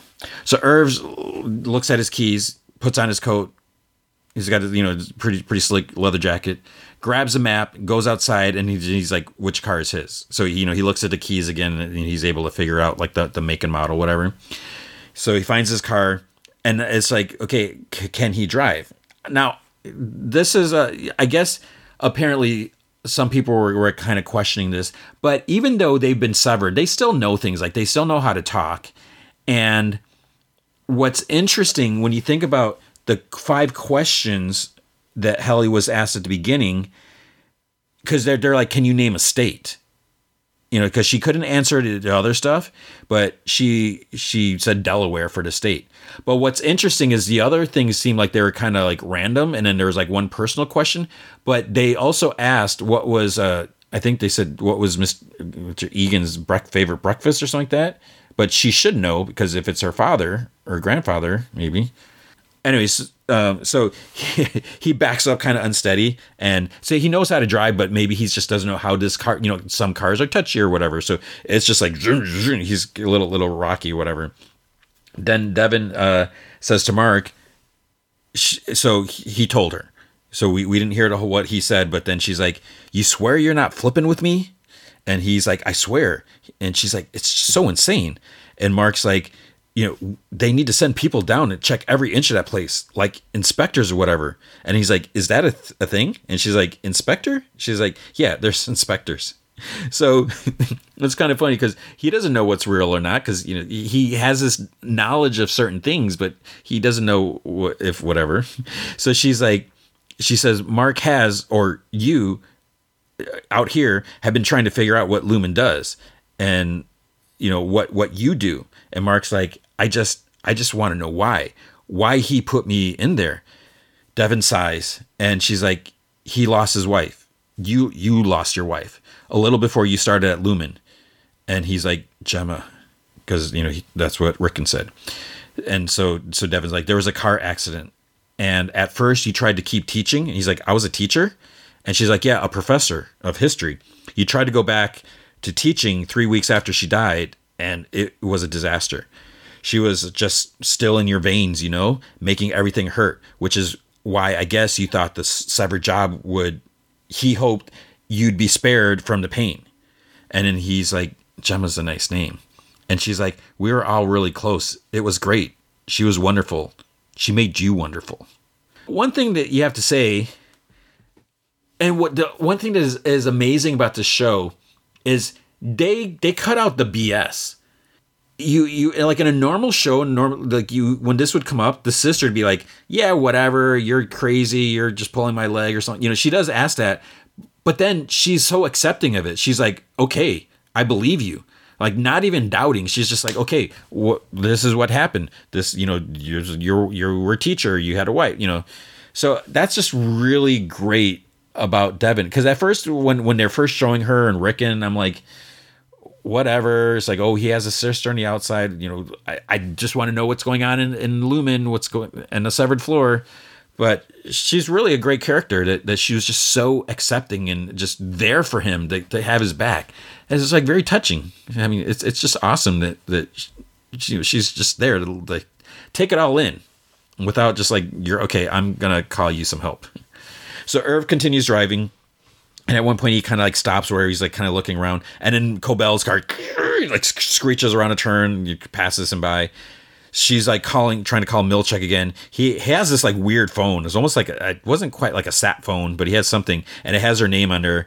So he's like, and he picks it up. He's like, they told me not to talk to you. And she's like, the gosh darn OTC's been triggered. Mark S is in it. His flipping innie. And Milchek's like, what? He's like, that's not possible. And then she's like, it's Dylan. They've been plotting this all along. But it's like, how would she know if it's Dylan or not? I mean, it could be Irving. It could be Helly. You know, she doesn't know what's going on. And Milchek's like, Helly's at the gala. And Cobell's like, I'll take care of Helly. I'll fix it like I fix everything. Get to the security office and shut it off now. One, Milchek is still at the office. He's still working. Probably because Dylan G is having his weird post waffle party, goat mask, what the heck, who knows what's going on there, and I don't want to know what's going on there.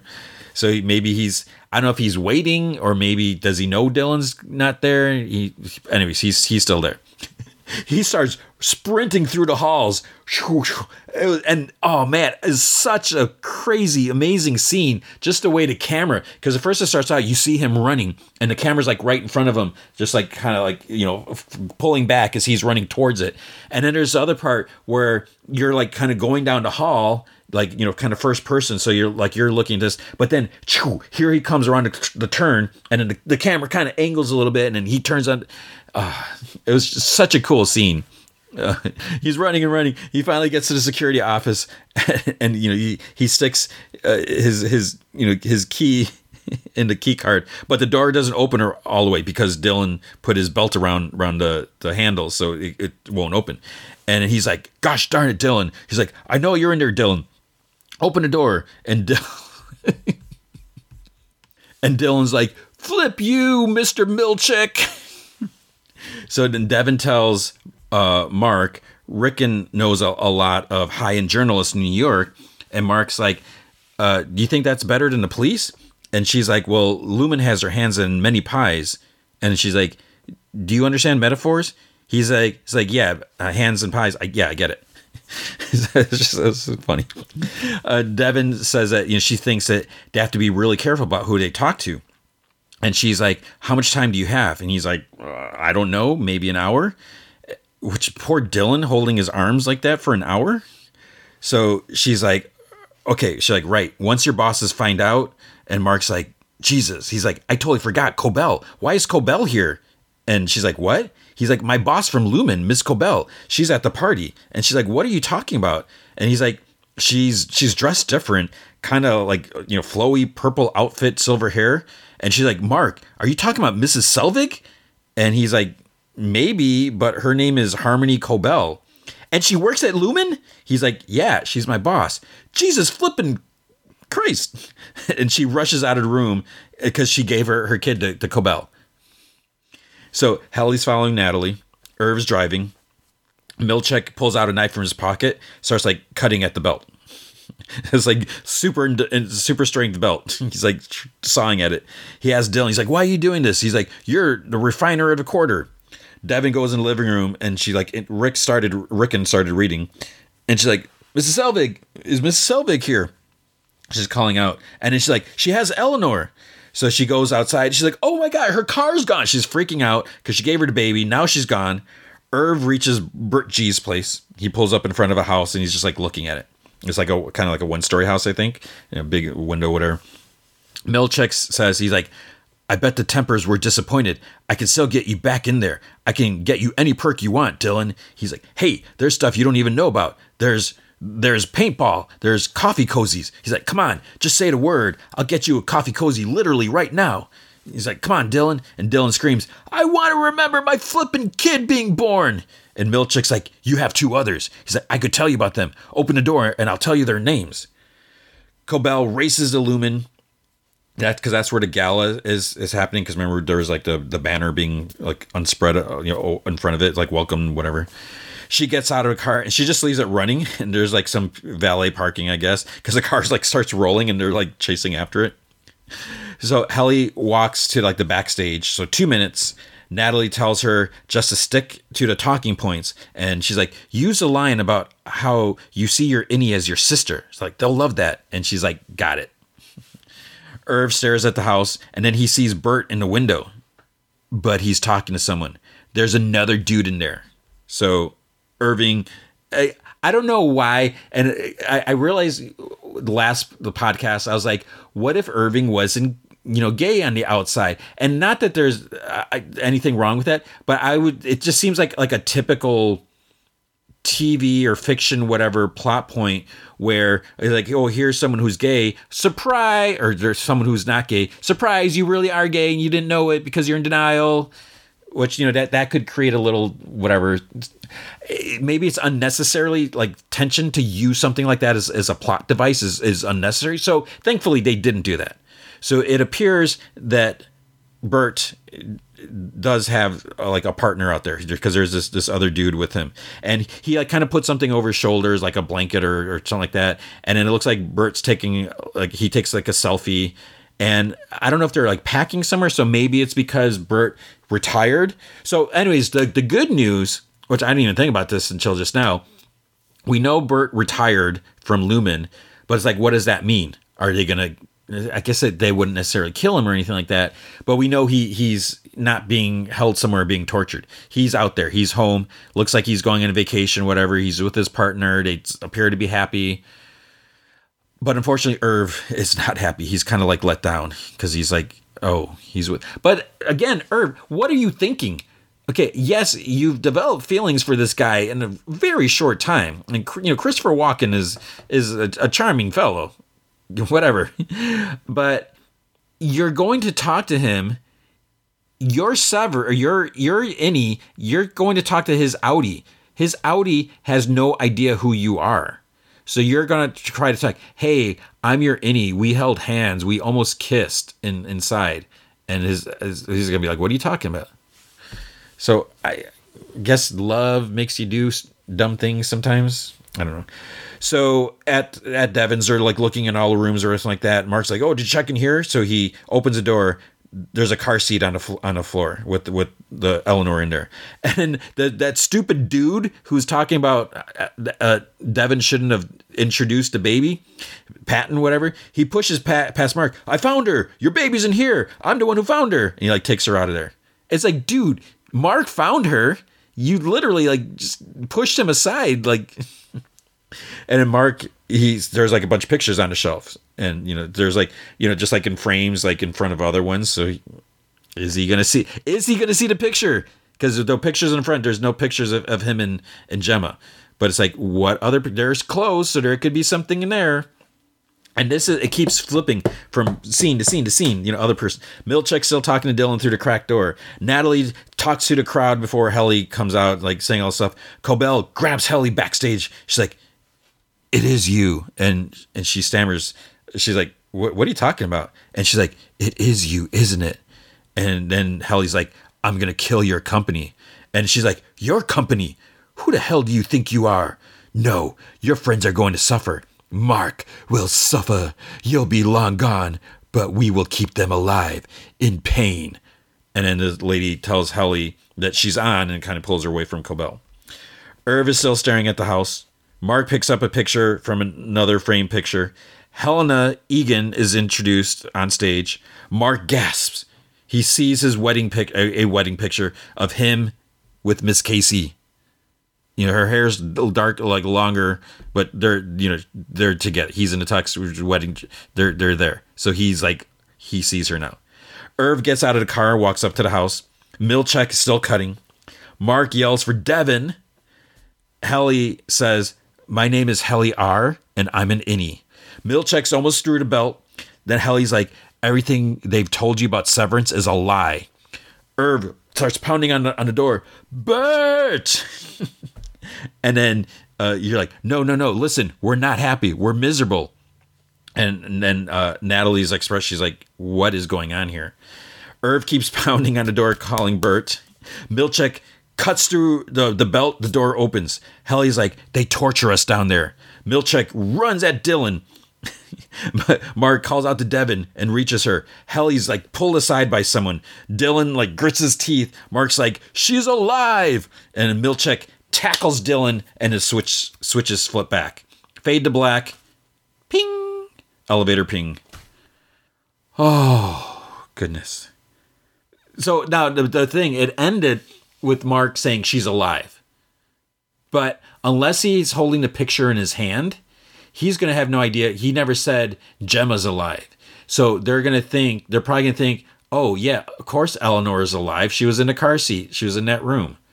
So they're not going to know that he's talking about his wife. Because everyone, for some reason, everyone thinks she's dead.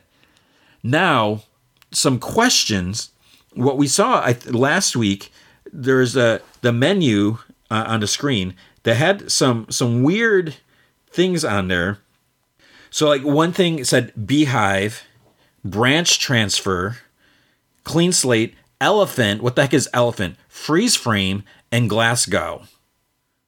So Glasgow, I read something about Glasgow. There's like something about Glasgow, some experience procedure, something.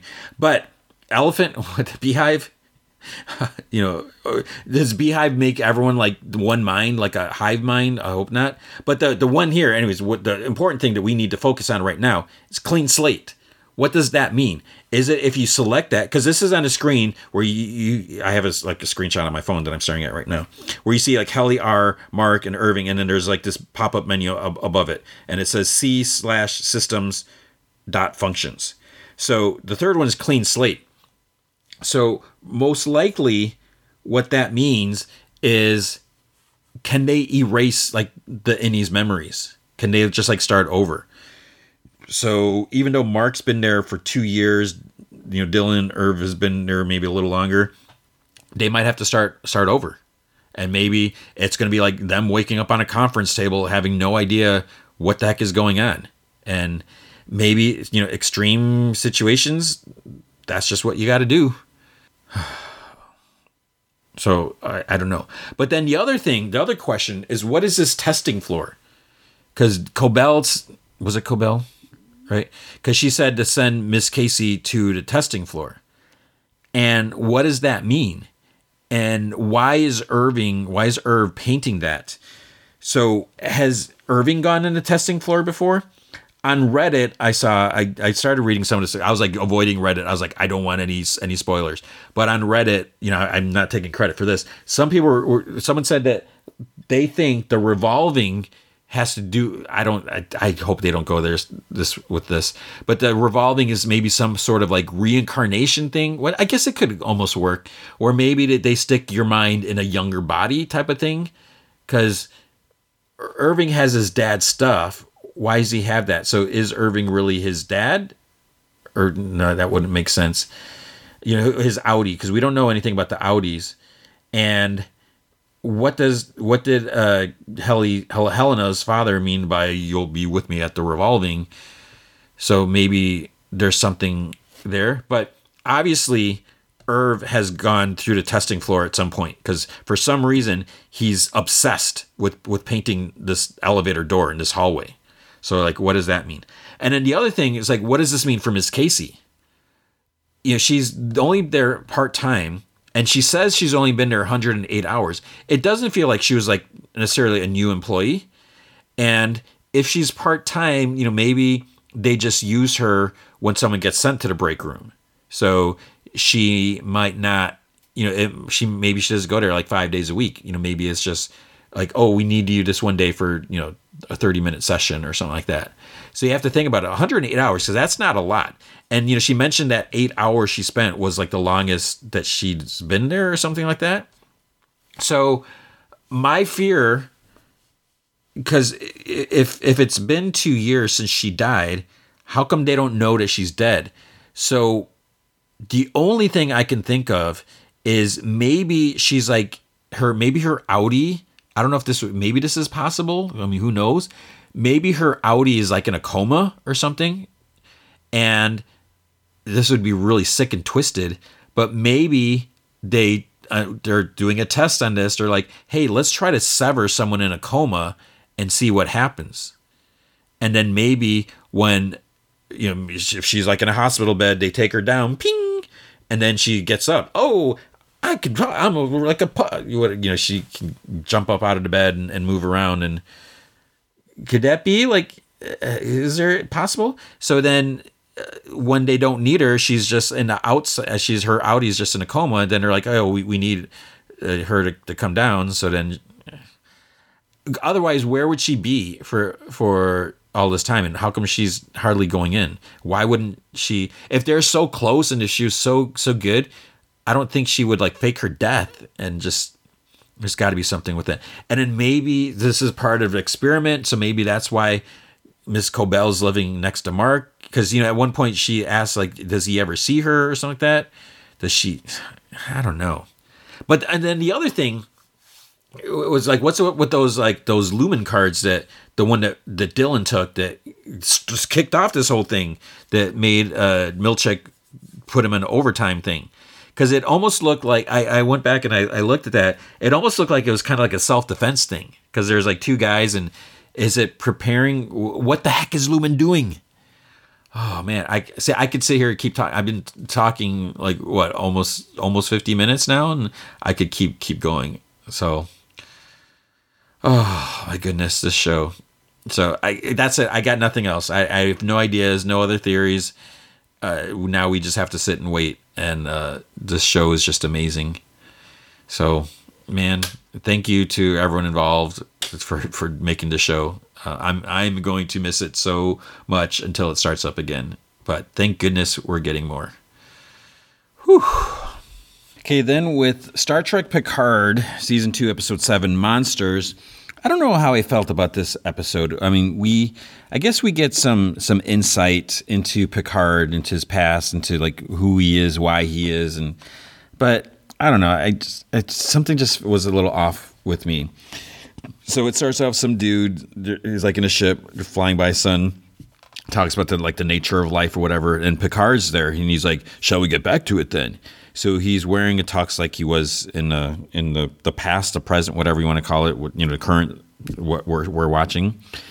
And the dude's like, sure, I'm just rarely in the sky. But then he's like, where were we? You were humoring me, I think. He's like, you have a fear of enclosed spaces. He's like, that was the last thing you said to me. And Picard's like, he's like, well, I don't mean to do your job for you. And he's like, yeah, like naming your fear isn't your job. And Picard's like, but analysis is, so shall we? So Picard says that the man who fears enclosed spaces spends his life in an infinite cosmos and whatever. And he like chuckles. So at this point, we finally see the face of the other dude. And at first I'm looking at it, it's like, am I supposed to know who this is? But I didn't quite get it. And so the dude asks, he's like, aren't we more than just our jobs? And he's like, you know, even Picard's friends call him Captain. And Picard says, he's like, this line of questioning is absurd. But the dude's like, this is just routine psych evaluation. He's like, no need to be uneasy. And Picard's like, you know, you're making me uneasy. He's like, if we're being truthful or whatever. And dude's, you know, because he's like, I'm here for 40 minutes. And dude's like, we've only been here 20 minutes. And, you know, we're supposed to be here an hour. He's like, so, you know, in order for me to sign off on this, why don't we just talk? He's like, you know, any good jokes? And Picard just kind of laughs or whatever, you know, chuckles or whatever. Then he's like, why don't you tell me a story? And he's like, I beg your pardon. Dude's like, any kind of story. He's like, it could help to open up, you know, your mind. So Picard starts taking off his bow tie. The dude gets up. He grabs a little like light up model of the sun, like on a table between them. And he like hands it to Picard. He's like, why don't you start with this? So then Picard's like, once upon a time, there was a queen with fiery red hair and she was female. And the dude's like, telling stories isn't quite your thing. And Picard's like, no, but it was hers. And he's like, who? The queen with the red hair. So this lady's telling a story. Sorcerer poised to reduce them to fractions of dust. He stopped or whatever. His magic was gone. He's stolen back in the very manner that he'd arrived in the first, like all this stuff. So this lady, there's this lady with like a sort of crown, which is a queen. She's talking to this kid with a crown and she's like painting on the windows or a wall or something like that. And it's supposed to be his mom and him, right? Because it's at like the Picard place in the, like that green room area that we keep seeing. So she's like, beaten at his own game, you know, he melted and all was right. And in time, they would forget that he was there, but they would never forget the lesson. There's no better teacher than one's enemy. So, you know, she continues painting. Picard continues. She was quite an unusual queen with how she chose to spend her days telling tales. Perhaps it was because she knew her time with him was borrowed. Because we've seen some, like, something happened to his mom, like she was taken away by someone. So then she lets the kid paint and she's like, oh, you're like your father. You know, expressions come from your hands, not your mouth. And the kid's like, I don't want to be like him. And she's like, you know, it's not all bad. So this is clearly like Picard and his mom, right? So he says to her that he wants to be like her. And she's like, well, nevertheless, you know, you're a prince. You have to learn how to lift people in times of grave danger, to lead them with inspiring speech. And he's like, I don't think I can ever do that. And she's like, you do, because I know the future. So Picard says that, you know, she was like an animal and could feel things in her bone before anyone else in the room. So he's like, perhaps she was magic, or, you know, that's what happens when you live in a world where monsters are real. Then there's like a soft growling coming from her painting on the window. There's like this beast like in the trees and the drawing or whatever. The eyes start glowing. So she takes the kid's hands and she's like, I want you to understand how deeply I love you, no matter what your life brings. If I know you forever, or if I know you for moments, in every breath, who you are is who I am so proud of you for becoming. So they run out of the sunroom and she closed the door and then like the windows burst inwards. So they're running down the hall. They go down some stairs. There's a monster growling behind them. The dumb kid falls, or dumb Picard or whatever. And she tells him to get up. And then she gets dragged away by her feet and she screams, no! And Picard's, he's seeing in like the doctor's clinic, just like lying on a bed dreaming. So he's at Teresa's clinic in LA. So Seven tells Rio and Rafi that Girardi is still missing, that they're going to have to use a ship sensor to try and track her comm badge. And, you know, giving her alarming behavior, they should figure out what's going on. Rafi's like, yeah, like singing. And Rafi mentions and kissing. And Rafi's like, what now? And he's like, you can ask her. So, of course, Rios is going to stay in the clinic with Picard and the doctor lady, of course. And Talon's going to stay there, too. So it's not just him staying with her. Rafi and Seven, they beam onto the ship. Rafi asks Girardi, he's like, is she serious? Kissing Rios? If that whole thing starts up again, she's like, I'm quitting the gang. And then Rafi says that, you know, because Seven's like, well, what about us? And Rafi's like, oh, we're different. We're the main event. And she's like, you know, our future, you know, she says like their future, the two of them, or whatever, is like old, sitting on a park bench, you know, tripping teenagers on floaty things with their canes. And then Seven, she's sitting at the council. She initiates a scan for Girardi's comm badge. The system goes dead. It just like turns off. But then it turns back on, and she says she tried to access the ship's optical data network, whatever, and it kicked her out. And now she's locked out. By who? You know, Rafi's like, by who? She's like, not who, what? She's like, this encryption isn't human by design. It's Borg. something happened to their ship. If they can't get access, then they're never going to find Girardi. And Rafi mentions that the ship is also their only way home. So Talon, she's going to enter Picard's mind doing her whatever hypno thing. And, you know, he's still talking to dude, and he momentarily like senses something happened. And the dude's like, do you need a moment? And Picard's like, no, I'm fine. He says that, you know, he didn't realize Starfleet employed psychologists like him anymore. And the dude's like, you know, he just doesn't really say anything. He's like, you never finish your story. And Picard says that, you know, sometimes the story ends with a boy lost and alone in a dungeon. So the dude starts writing something. Then he's like, what are you writing? He's like, that you're hopelessly bleak. He's like, I'm recommending that you be relieved of your command position immediately, unless you take the crew on a suicide mission just to feel something. So Picard like laughs at this. So dude says something like, you know, there's 1,000 ways to die out there. And Picard's face gets serious. Then he tells Jean-Luc, he's like, dig deeper. And he starts to continue the story that the boy was alone, but then he cuts himself. He's like, no, he wasn't alone. Talon, in Picard's mind, hears a growling. It's like distorted in the background. And you can hear Picard say, I am Locatus, whatever, of Borg. And there's like other Picard like lines and stuff like that. He's saying different things. The roaring's getting louder. Then she finds this cell door. She opens it and a Prince boy's inside.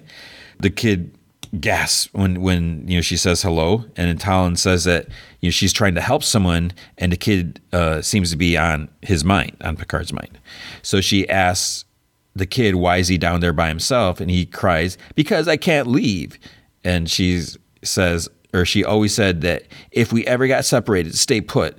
And Talon says, since he's the only one down there and seems to be stuck, perhaps she should help unstick him. But he says he's not leaving without his mother. He's like, a monster took her, and then a monster roars and the door slams shut. So the kid tells her to follow him through this different way. So the psychiatrist, whatever dude, tells Picard his hour-long session is complete. He may terminate the session now. And he says that he can go back to whatever he's hiding, wherever he's hiding himself. He's been told things about him, that he's stubborn. And Picard's like, you've been told things about me? So he starts to get outraged that he inquired about him specifically. And he's like, I've had enough. He's like, what is this? And he's like, something else. And the dude says, define something else. And he's like, something else is happening and this isn't real. So he asks Picard, he's like, why do you think we're there? And he's like, because I'm stuck. And a dude says that they are. Picard asks, he's like, who are you? And a dude's like, I'm a studier of the human condition. And he asks, why does he find it so difficult to be open? He holds everyone at arm's length. Perhaps there's a version of himself he's hiding, or one that he's afraid to let others see. A dark version, perhaps? A secret shame, a guilt? He's like, what is it? What is it that you define yourself by? And then there's like a banging, and he's like, what's this banging? So the dude says, he's like, I think we both know where that's coming from. And he says that he needs someone else to say it, because then it allows him to push the truth away longer. So, you know, Picard doesn't want to admit it. He's so full of virtue, and, you know, the very story that he's telling is like one of good prevailing. Or he's like, stop, I never said anything like that. And he's like, you don't know how it ends. So Talon and the Prince boy go. The boy says that they need to get to the white door, but it moves. And then smoke starts flowing around her feet. The kid gets grabbed, and another creature starts choking Talon from behind. He like used like a garrote or something, like, you know, choking her neck. At the clinic, the doc and her son arrive, and he has like a toy space shuttle and like a helmet, and, you know, Rios makes some comment about it, whatever. And then she says that her babysitter flaked, and he says they borrowed some clothes for the lost and found, if that's all right. And she's like, oh, how's the patient? He's like, oh, he's fine. So she goes to see him, but the door is locked. And he's like, can we talk first? She goes to her kid. She tells him that she's going to use some bad words, and she closes his helmet visor. She starts talking to Rios in Spanish about how this is her clinic. You don't lock the gosh darn doors at her clinic. And then she asks for her keys. And the kid's like, you didn't even say the good swear words. So Rios gives her the keys, and he says, just keep an open mind. So she goes in. Talon's sitting in a chair with like a headset thing on. Her eyes are totally white. Picard's lying on the bed, like twitching a bit. She's like, what is this? And Rio says, it's a procedure. She's like, why are you walking towards me like a serial killer? And he's like, I just need to explain something to you without breaking time. So did the monster dude choking Talon grunts. He's like, this is not your journey. You're not supposed to be here. No one will miss you when you die. So she headbutts him and she gets free, you know, says to let the kid go. So Doc says Picard's not responding. You know, she tried doing something. So they have to get him to the hospital. And Real's like, no. So he's like, we can't go. And she's like, you know, they are at life and death. And she says that, you know, she's not equipped with this. He could die. So he calls Rafi. He's like, I need some kind of stabilizer for, you know, Picard's brain. And the doc's like, who are you talking to? And then, you know, because he kind of turned his back on her. A device materializes in his hand, but she did see it like over his shoulder, and she like gasps. And he tells her it's a neural oscillator. And, you know, Teresa, the doc, she's like freaking out. She asks, it's like, is it going to kill him? And Real says, he's like, I'm not a doctor, but I trust you. So she switches the thing on. So like somehow she knows exactly how to turn it on. So Talon talks to the prince, the kid. He thinks he doesn't want to be unstuck. The kid asks, he's like, what if it's not different? And she's like, this time you're not alone. And so she's like, was able to pull apart the shackle on his ankle and free him. Rios tells the doc Picard is stable. And she's like, are you from outer space? And he's like, no. He's like, I'm from Chile. He's like, I work in outer space. So I'm from Chile too. So Rios might be related to me. Talon and the kid find the right door. There's a bright light on the other side. They go through like holding hands. Seven manages to get back into the ship's system. So she uses cryptographic algorithm that she remembered from the collective. She thought Agnes purged all the Borg programs from the ship. And when they crash, and Rafi's like, when we landed. Seven looked at the last bit of Borg use on the ship, and she pulls up this video. Girardi's standing at the console in her red dress, and she's implanting Borg code. So that's probably before they left. The room Picard is in his mind, shifts back to Picard's villa.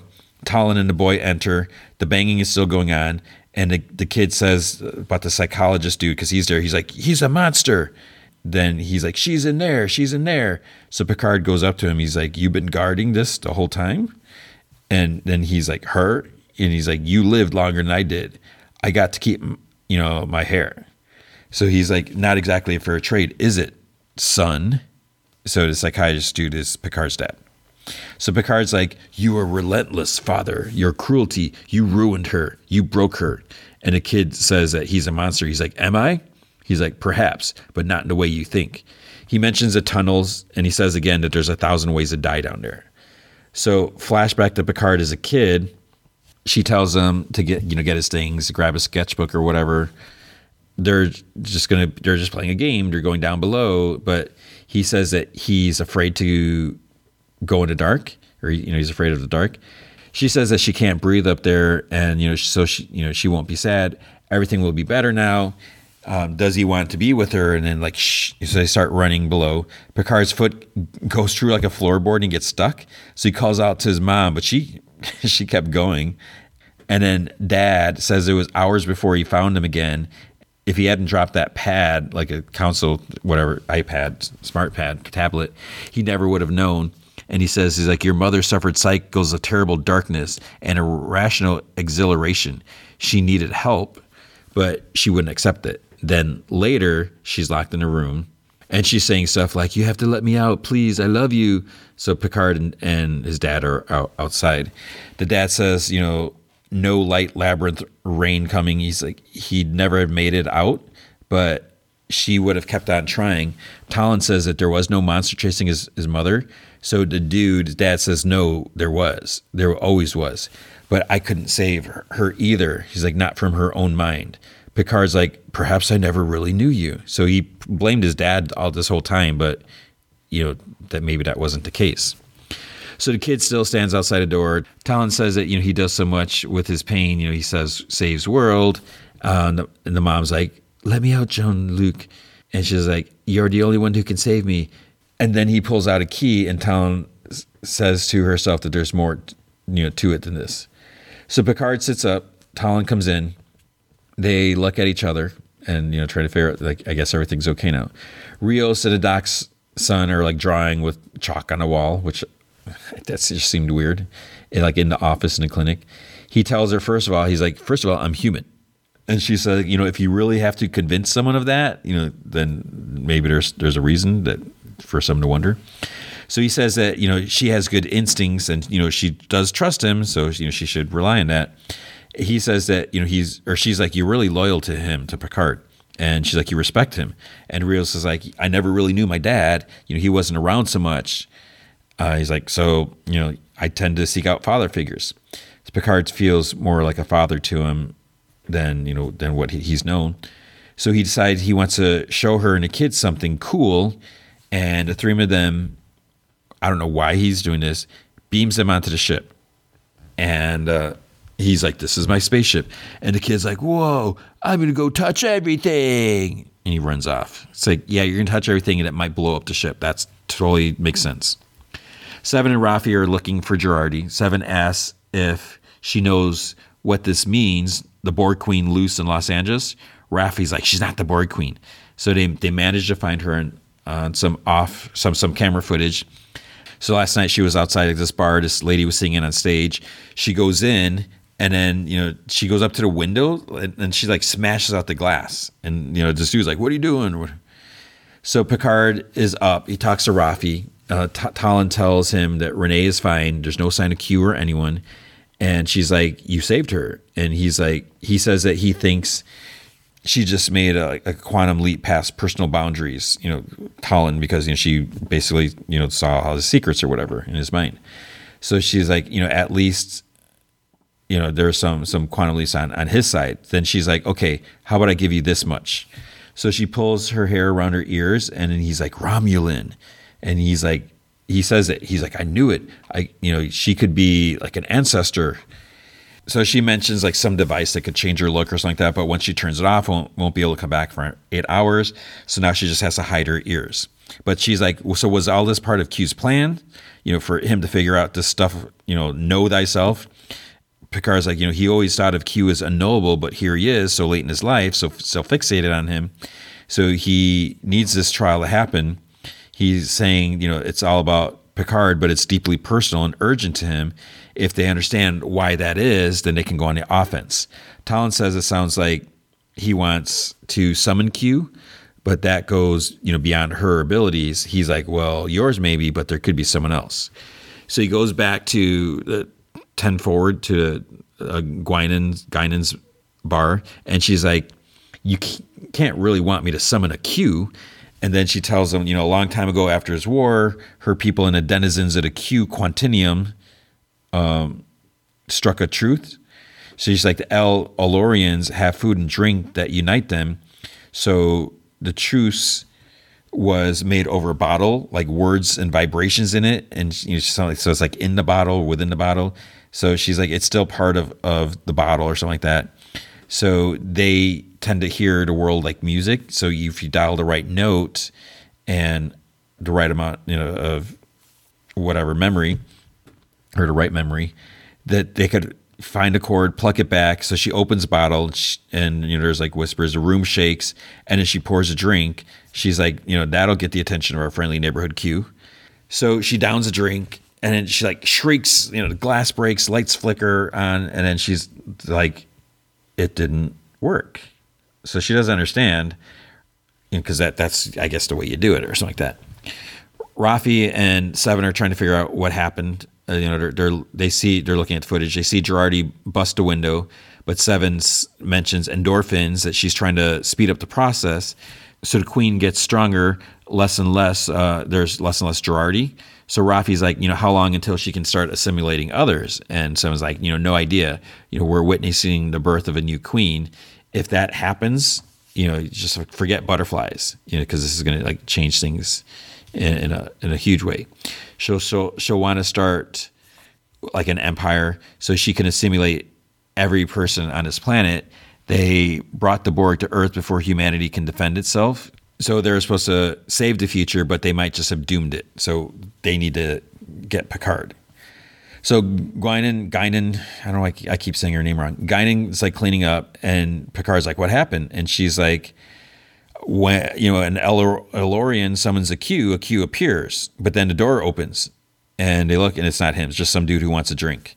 And she's like, we're closed. And he's like, I'm celebrating. He's like, one drink.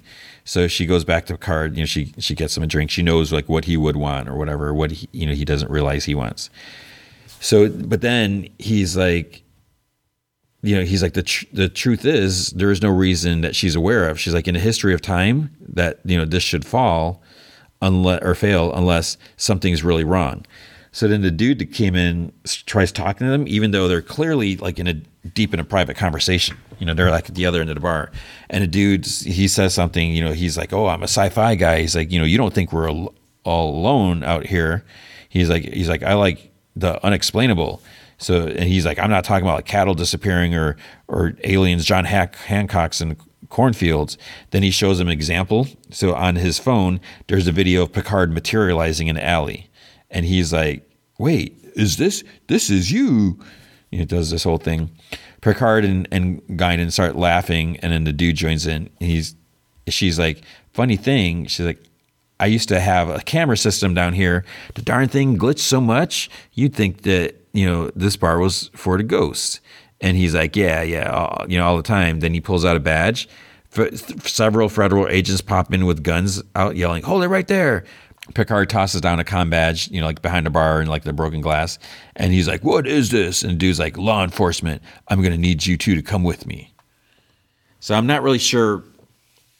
Yeah, I don't understand why they're getting arrested and what. Yeah, but that's it. So that's not good for them. So they still have two things, you know, they have to deal with this Picard stuff. Now, if they're getting arrested, you know, first Rios gets arrested and almost deported. And now Picard's getting arrested, and yeah, so we'll have to see what they're going to do about that. So not only that, but you also have all the Borg Queen stuff. So yeah, things are getting messy. But then with Moon Knight, episode 3. So I guess, I mean, I keep saying season 1, episode 3, but I think, you know, Marvel or Disney is pretty much confirming that this is a limited series. So I guess the latest is for, I don't know if it was like the Emmys or something like that, when you submit shows for different categories, they submitted Moon Knight and like WandaVision or Hawkeye. I think it was Hawkeye and Moon Knight. They submitted them under like limited series and not under seasons or whatever, ongoing series. That stinks, but you know, maybe they have other plans. We'll have to see. You know, maybe we'll get a Moon Knight movie. I don't know. So episode 3, the friendly type. And with this episode, you know, I hate to say it, I didn't love this episode as much as the first two. And there's just the one thing in particular, which I'll just get to it, because when I get there, I'll talk about it. So Layla is telling this lady friend Ligaro about Steven, and you know she's getting like a fake passport made. The lady knows Layla pretty well. And, you know, she mentions Layla's father, so she know him. He died. So it seems like, you know, Layla's definitely supposed to be Marlene from the comics to like a certain degree. So I don't understand, why would they change Marlene to Layla? You know, is there, so they don't have to worry about like creator credits? Like, oh, we're just going to make up this new character who happens to be kind of similar, but has a different name. So they must be a different, I don't know. So we see several people walking in the desert. Harrow's holding the scarab. Suddenly, the floating scarab points downwards, so they found Amit's tomb. Someone tells Harrow that Spectre's in Cairo and is tracking them. So we see Mark running across rooftops in Cairo's, and then he finds three dudes, and they stab and kill this guy. And he's like, oh, I wanted to talk to him. So they start fighting him.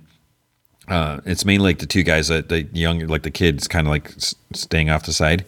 So they're like using knives. He disarms him. The last dude like holds his knife up to him. And then Steven's starting to get annoying. He starts talking, Mark, what are you doing? And then he like fades out.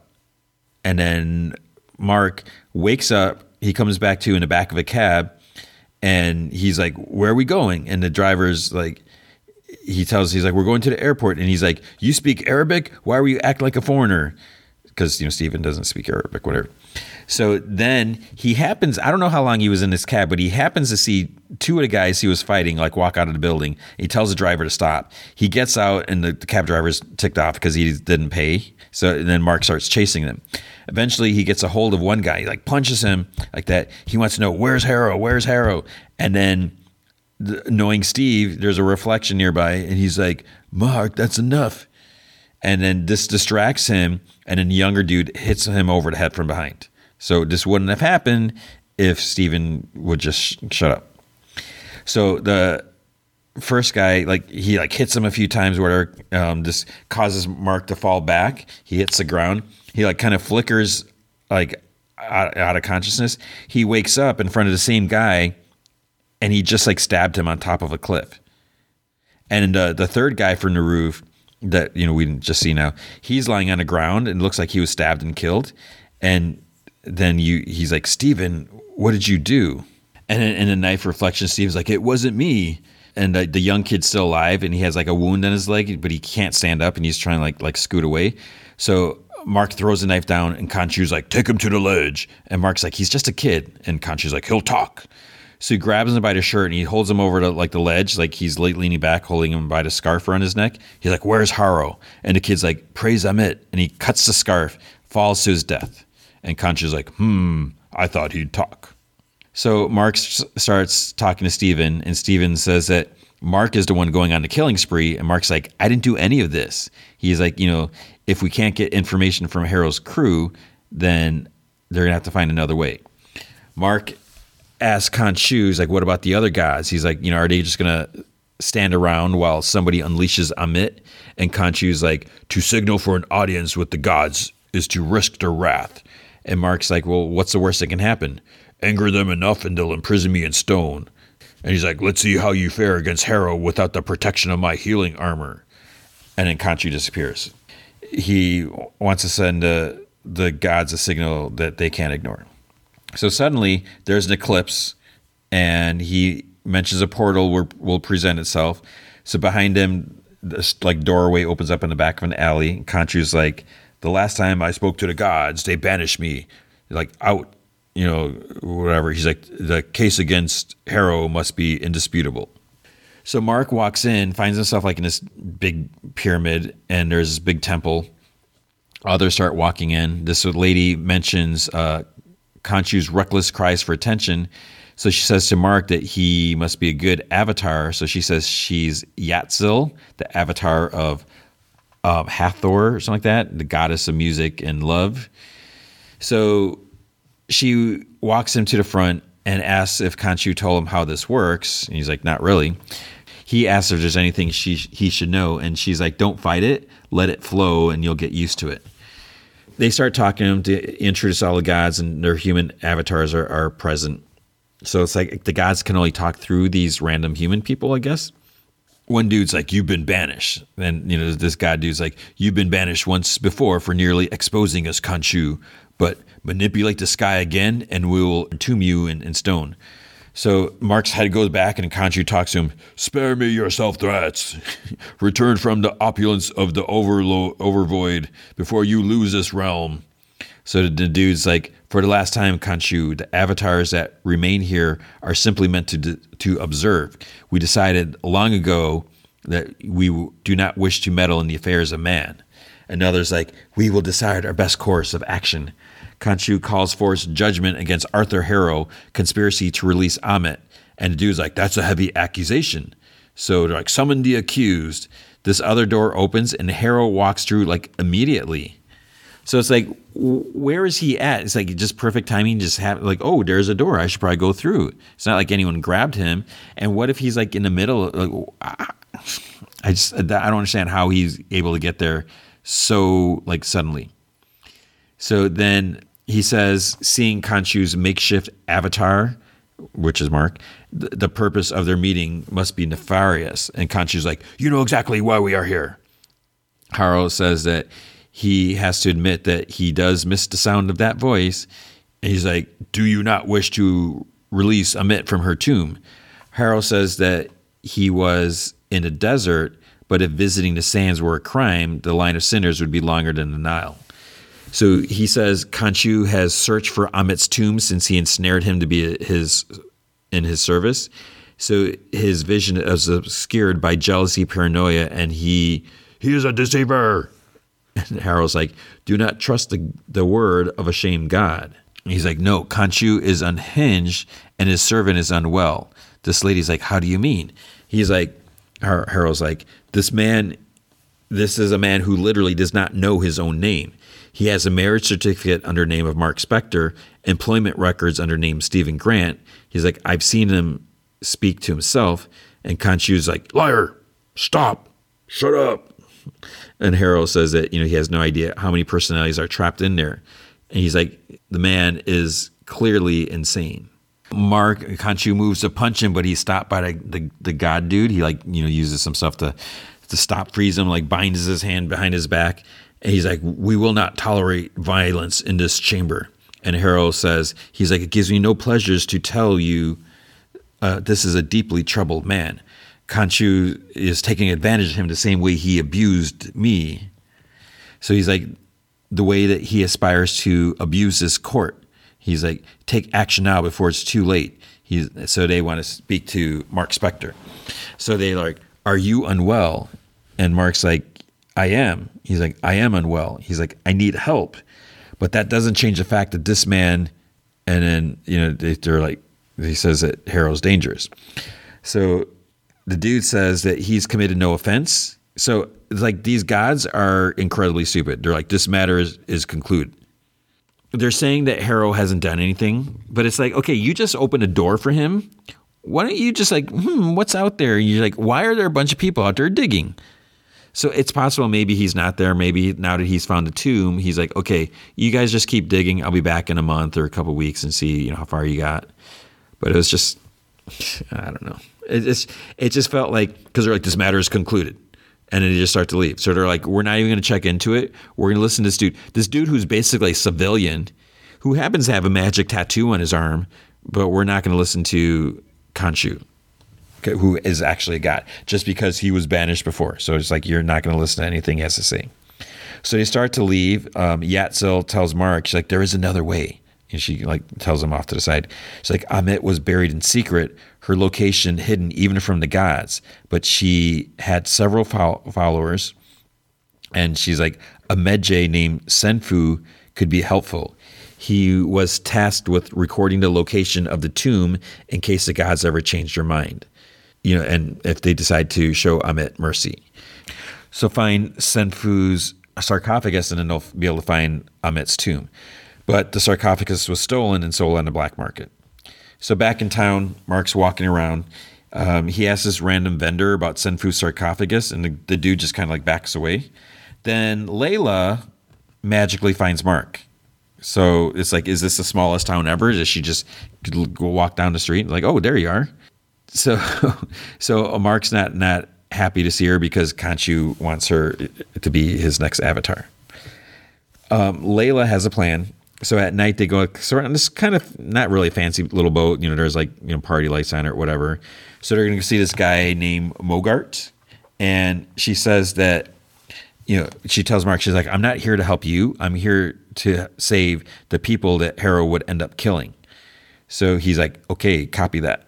But he says that, he is sorry for what it's worth. Others on a boat are celebrating and, there's some music and stuff going. And Mark's like, I haven't heard that since our wedding. She's like, you could have told me, what it's been like for you about Steven. And Mark's like, I had it under control until very recently. And she's like, we could have handled it together. And he's like, I've never really been able to talk about things. So they arrive at Mogart's. Mark notices there's this other boat following them. So is that Harold's men? There's all these dudes with guns and, there's this arena with some dudes on horses and spears or whatever. It's already jousting, what's going on. So she sees this dude named Beck, who's Mogart's security dude. And he tells her that Mogart is looking forward to seeing her. So after Madripoor, I imagine that you have a lot to talk about. So they just casually make a Madripoor announce or, mention. So that's good. She introduces Mark as her husband, Rufino. I think she was Rufino Estrada. So he tells him that, it's a little bit more, Mogart says about the stuff that he has. It's more than just about collecting for him. It's about preserving history. It's a responsibility he takes very seriously. But obviously, he's not putting this stuff on display for everyone. It's still for him. Mogart seems to be a little suspicious of Mark. He does allow him to go look at the sarcophagus. And, you know, so Mark and Layla go up there. And she's like, you know, you have to let Steven out because, you know, they can't make heads or tails of this. And Mark's like, not a chance. And she looks and she's like, okay, the markings are legit. And, you know, it's the right thing. Mark sees Steven in a reflection like overhead because they're like in this kind of glass pyramid. And so there's like a reflection above there. So he asks Layla to give him a minute so he can talk to Steven. So he's like, finally, it's like, okay, I can't figure out what's going on here. Steven says that, you know, he doesn't want to talk.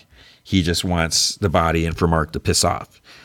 Layla is like trying to distract. She's telling Mogart and Beck that her husband, Rufino, needs a moment alone. She's like, he's praying. And you see like Mark is like having like a heated exchange with himself. So Steven says that if he wants his help, it's not going to be while he's in prison. And Mark's like, he's like, do you want a bloodbath?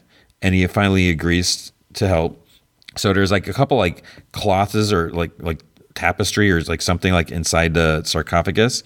He's like, okay, take that one, fold it over and you know, match it with the other, match the stars up on both of them and then put them together and it should make like a giant star.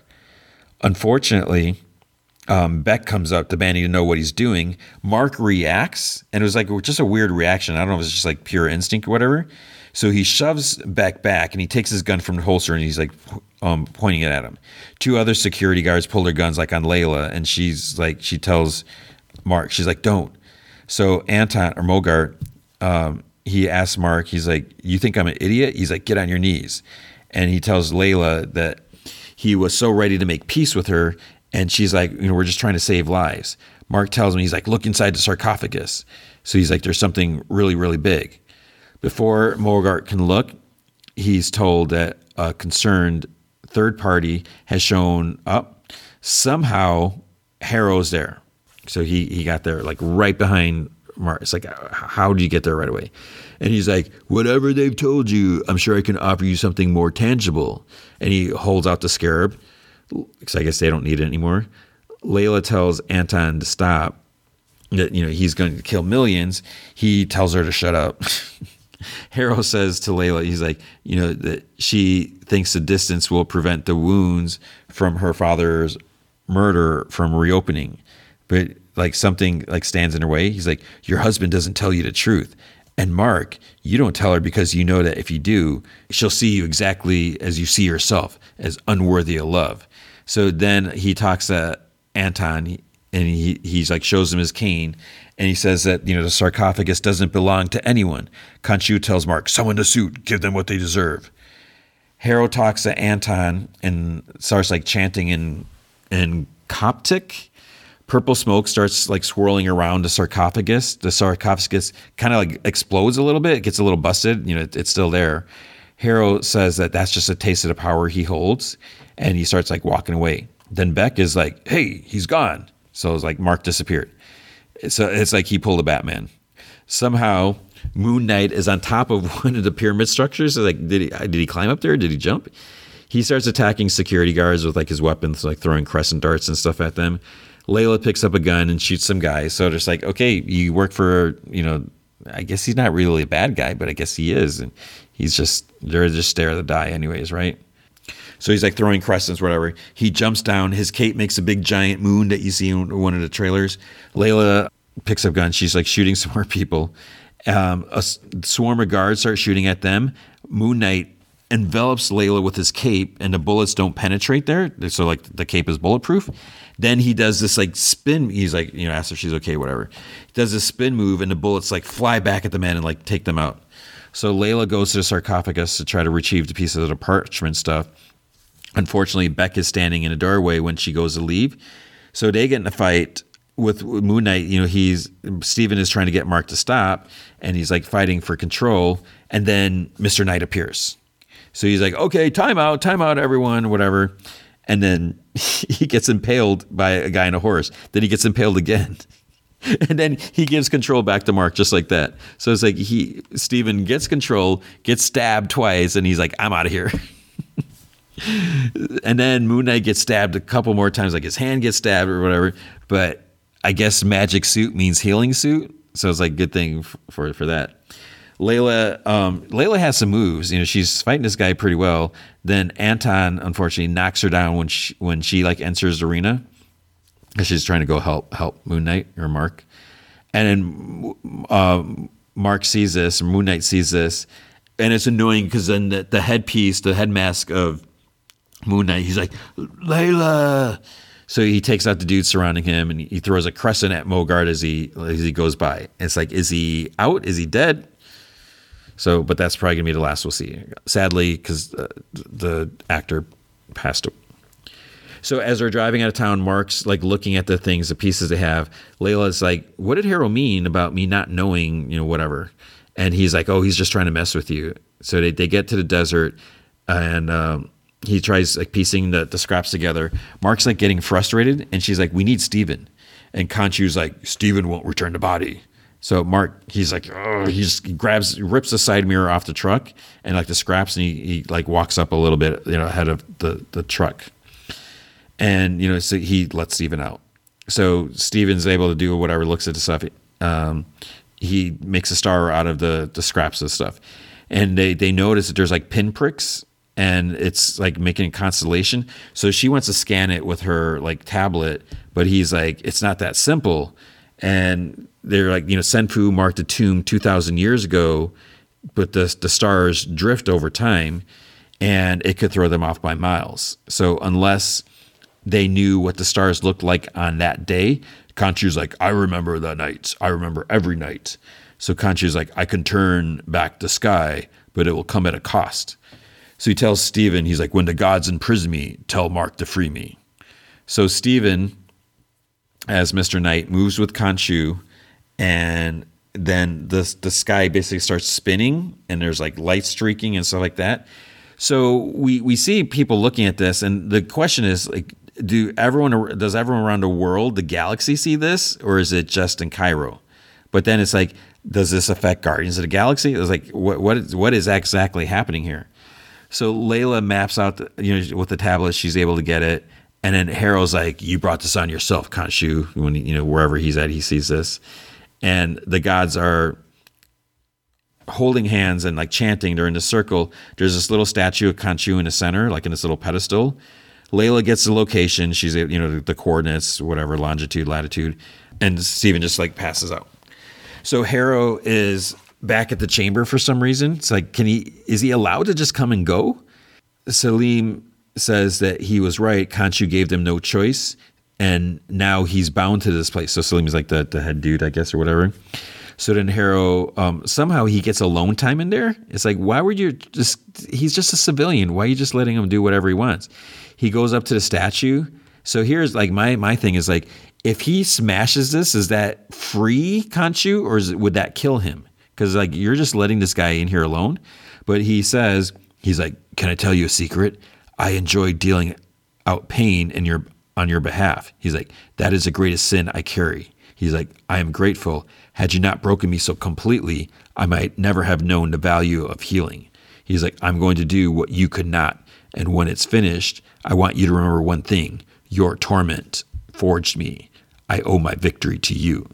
So it sounds like there's like this weird relationship, and I don't know where this is coming from. Like Harrow being an avatar before, I don't know if we'll get any backstory on that, and especially since this is just a limited series, we're not going to get it all fully fleshed out. But it's interesting to think about that, and how did he escape, and so forth, and whatever. So we'll have to see. The bummer is we're halfway through. There's only 3 episodes left. So I don't know, but yes, I am enjoying it. The little things, the way the gods behaved over it, that just annoyed me that they could just be so stupid about it. But I guess that's how it is. Okay. Then, just briefly, I want to talk about The Bubble. So The Bubble was released on April 1st. It's a Netflix movie. It was, written and directed by Judd Apatow, and it's co-written by Pam Brady. And, It's a weird movie. They released like a spoof trailer for like this what was it? Beast. They like released a spoof trailer for like Cliff Beast 6, and it's like, wait, what happened to all the other ones? So I didn't really know what this is about. Then they're like, oh no, it's called The Bubble. It's about making this movie or something like that. So really what it is, it's kind of a comedy, but it's about trying to make a movie during COVID, like during like the earlier stages when, you know, there was more precautions and stuff like that. So there are some things that, you know, unfortunately, sadly, that we can kind of relate to. At least, you know, like when I was thinking like working and, you know, with, you know, there's just a talk that you hear about people in bubbles or pods and, you know, all this different stuff. The amazing thing about this movie is it has like a big cast. So it has Karen Gillan. It has Iris Apatow, which I don't know if she's been in anything before, but, you know, she was good in her role. Has Fred Armisen in there. And then David Duchovny was in it. Maria Bakalova, Keegan-Michael Key was in there. Kate McKinnon had a role. Pedro Pascal was pretty funny in here. And Peter Serafinowicz. So there's just like all these people in here. Unfortunately, the movie was okay. You know, there was a couple funny moments, but in general, it was, you know, it was like 2 hours and like 6 minutes, 4 minutes, 2 hours and 4 minutes, something like that. So it was a little long, and it was almost a little insulting to the studio, because basically the studio wanted them to make this movie. So they're like, okay, we're going to take these actors, we're going to make them quarantine for, I don't know if it was 10 days or 2 weeks. I forget what they said. And, you know, they make them, they lock them in these hotel rooms and do all this stuff. And they're like almost going crazy, you know, out of boredom and everything like that. And, you know, there's all this stuff like, you know, getting the swabs up the nose and everything like that. And they're all talk about, you know, they're in a bubble, so, you know, they can stay together and stuff like that. But it's really that, you know, they want to make this movie. Cliff Beast is like the 23rd largest action franchise or something like that. You know, there was some comment about that. And I think there's like only one other movie like in production in Hollywood. So part of it is like, we need to do this. We need to get something going. We need to make money, you know.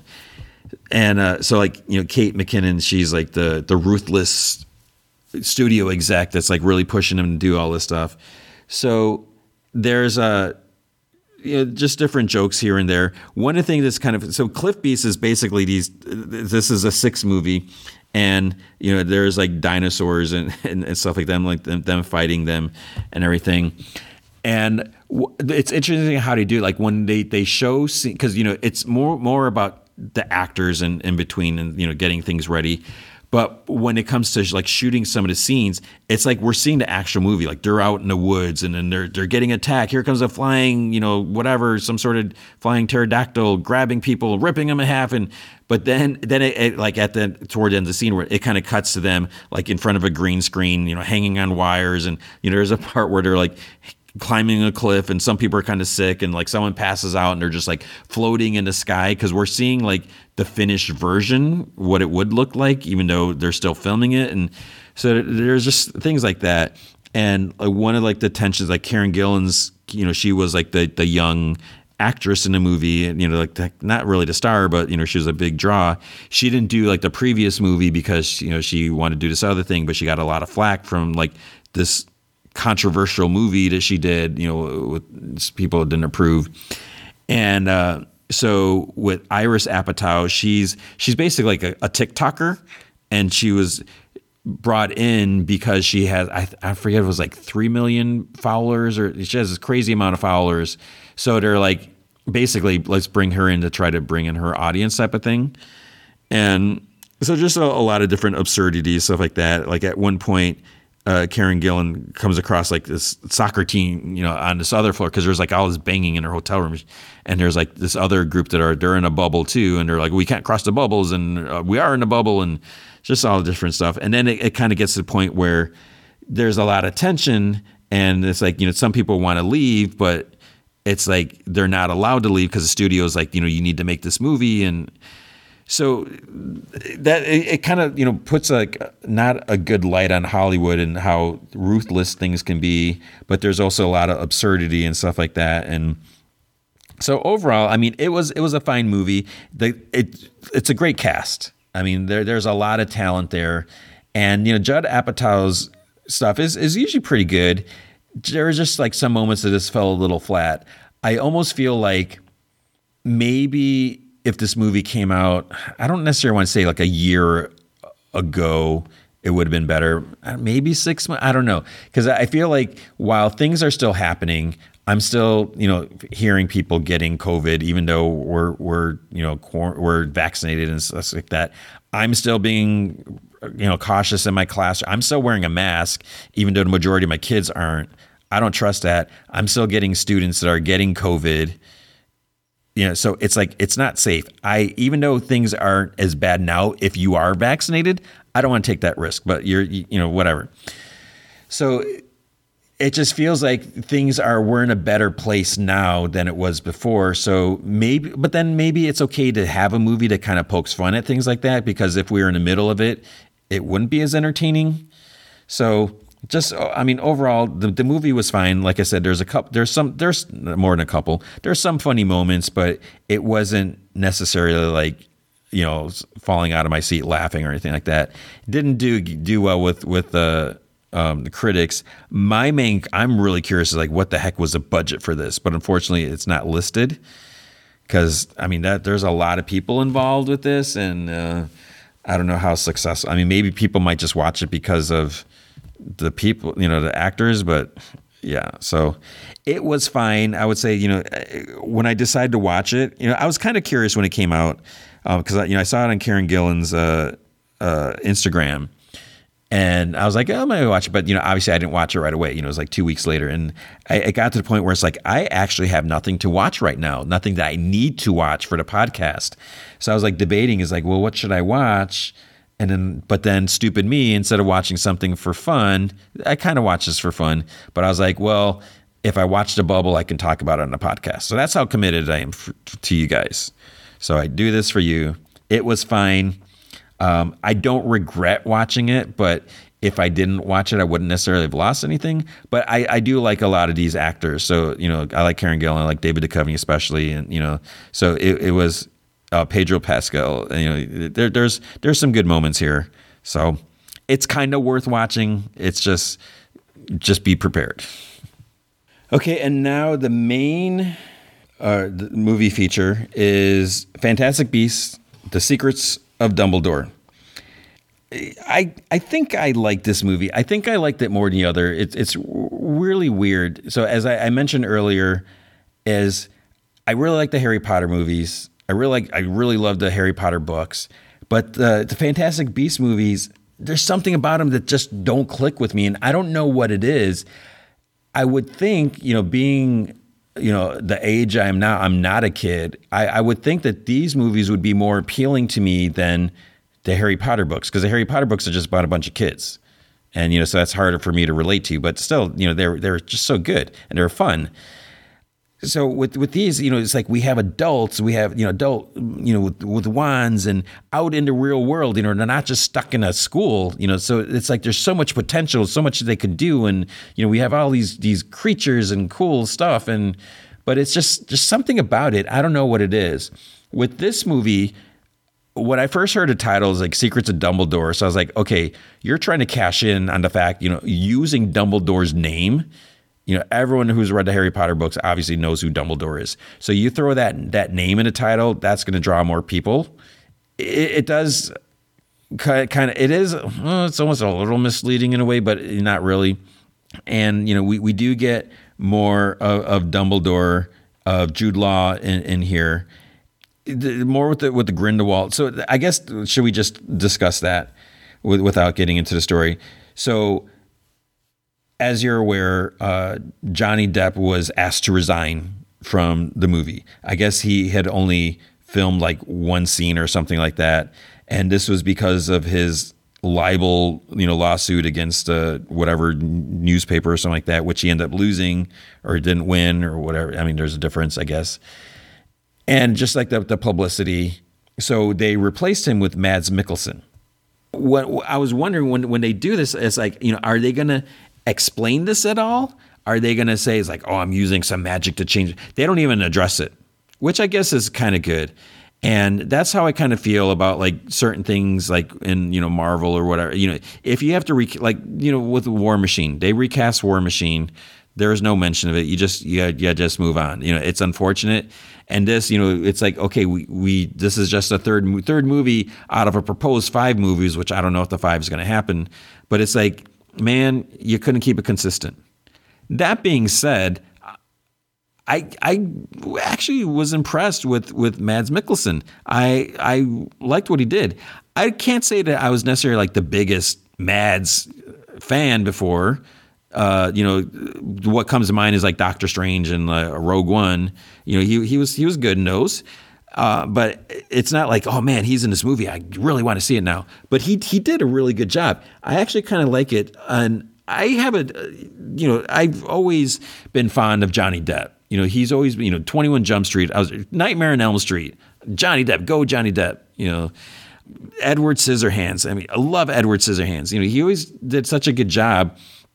And then it just got to be, and he, his career just expanded. It's an amazing list of movies. But then it just kind of got to be where like Johnny Depp was known as like the quirky actor. And it's like a lot of his stuff just kind of tended to be the same thing. I recently rewatched the first 2 Fantastic Beasts movie. And while Johnny Depp was fine in the role, it just didn't really do it for me. It didn't, he's supposed to be this completely evil guy. I don't know. He wasn't super intimidating. I don't really know how to explain it. And it just, it was what it was. So now with Mads Mikkelsen, I think he brings, I don't necessarily want to say a little more maturity. And what I meant to do is like, I'm curious, like what's their age difference? Are they about the same age? I would assume so. But Mads Mikkelsen's, not that he seems older, but he I don't know if it's fair to say he seems more, not necessarily more mature. I'm not saying Johnny Depp is immature, but maybe it's because Johnny Depp, again, kind of does the quirky roles. He's awesome. He's a brilliant actor. Whatever the stuff is happening in his personal life, he said, she said, that's all unfortunate. It sucks. It's too bad. I wish that they both could be happy, that they were happy. So I'm trying not to get into that, but I have to say, I think I prefer Mads Mikkelsen in the role. I think he did a good job. There's a scene between Jude Law and Mads Mikkelsen where they're like sitting in a restaurant, like having this talk, like, after the fact, after Mads gets out or after Grindelwald gets out. And it just really clicked. And I didn't really quite think about it in the moment, but it's like, if that would have been Johnny Depp, I'm sure he could have done a great job with that. But it just really felt right here. So, I mean, it is what it is. So what goes on here? Basically, what we found out, I think it was in the last movie, right, where Dumbledore can't fight against Grindelwald because of this blood pact that they have. As we all know, if you've read the books or you know anything like that, basically Dumbledore and Grindelwald were in a relationship. So you have that. In certain countries, that it's going to be edited out. There can't be any gay reference, which is that it is what it is. So I embraced the movie for admitting that. They can embrace that or whatever, saying that this is what it was. Albus Dumbledore was gay. Deal with it. Move on. And so, we have that, and that's why in order to stop him, he needs to be stopped, but Dumbledore can't do anything directly. And there's also all the stuff with Credence. Like, we found the secret, like, who is Credence really? What's his family lineage in the last movie? Basically, what the movie, and I'm kind of, always hesitant, like how much I want to spoil.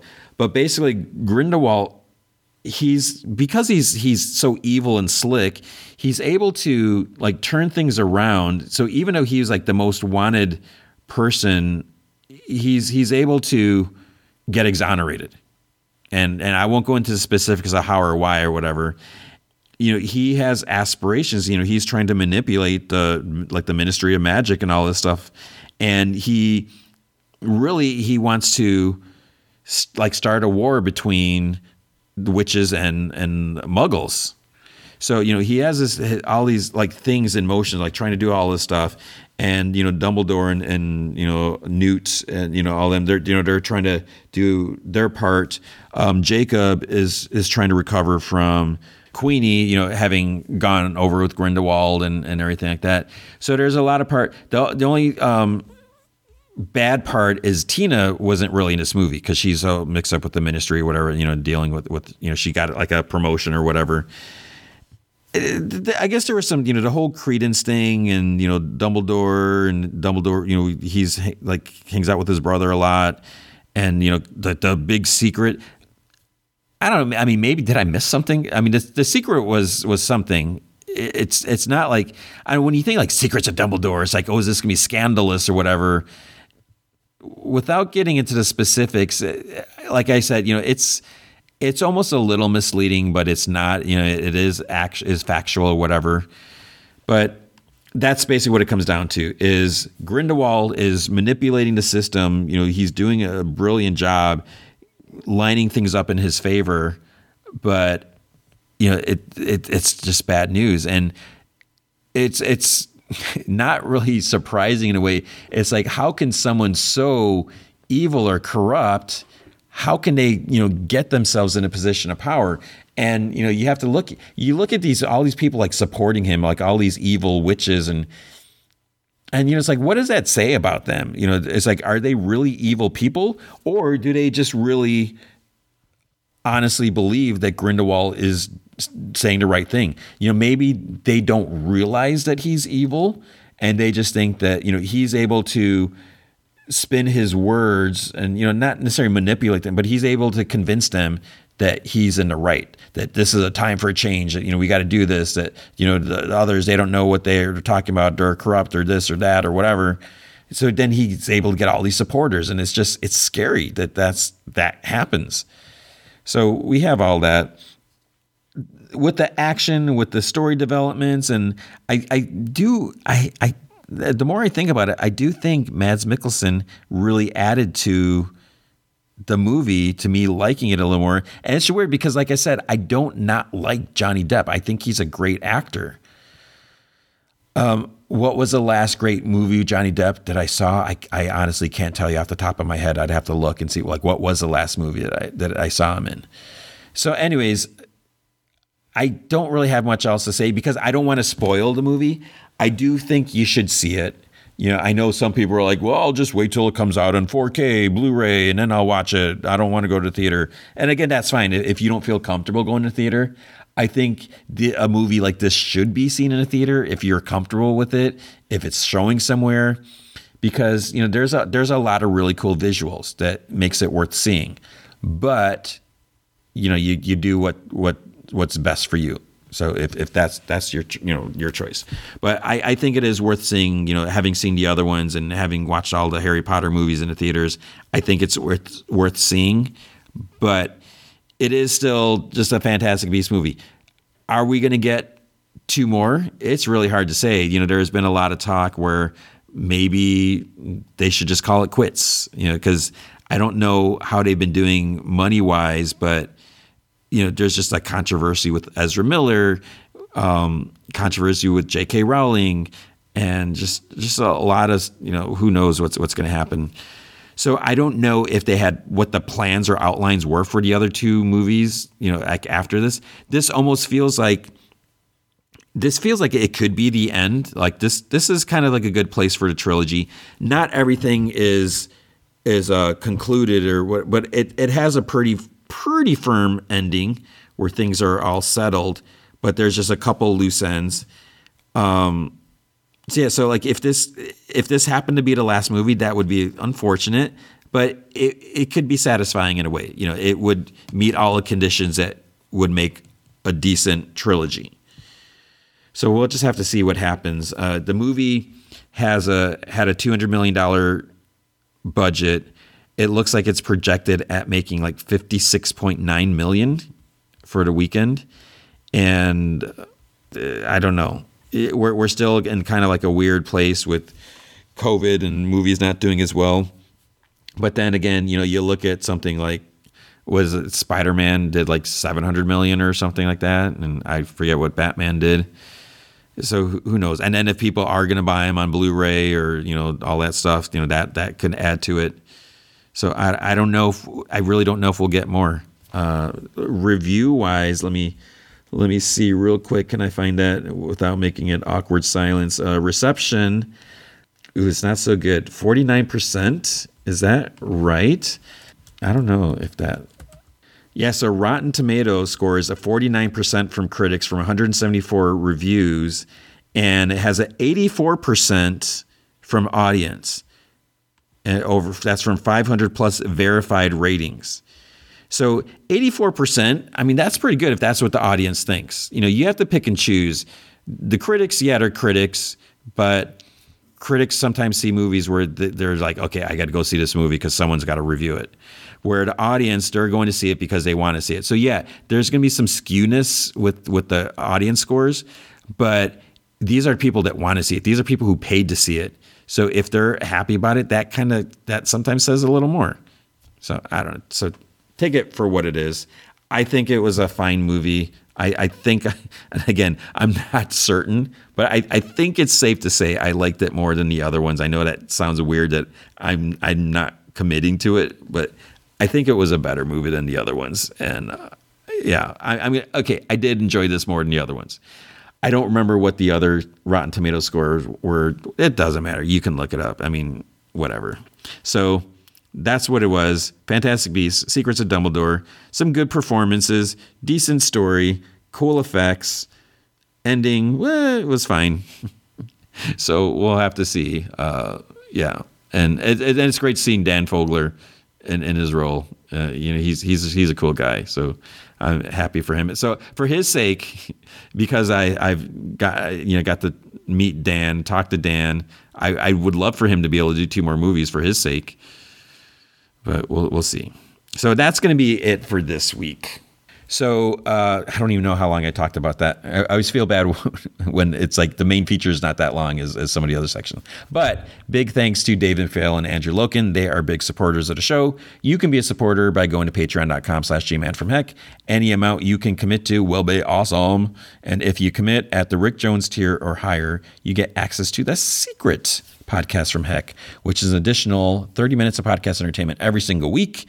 And I'm currently talking about Moon Knight from 1980, the original Moon Knight series.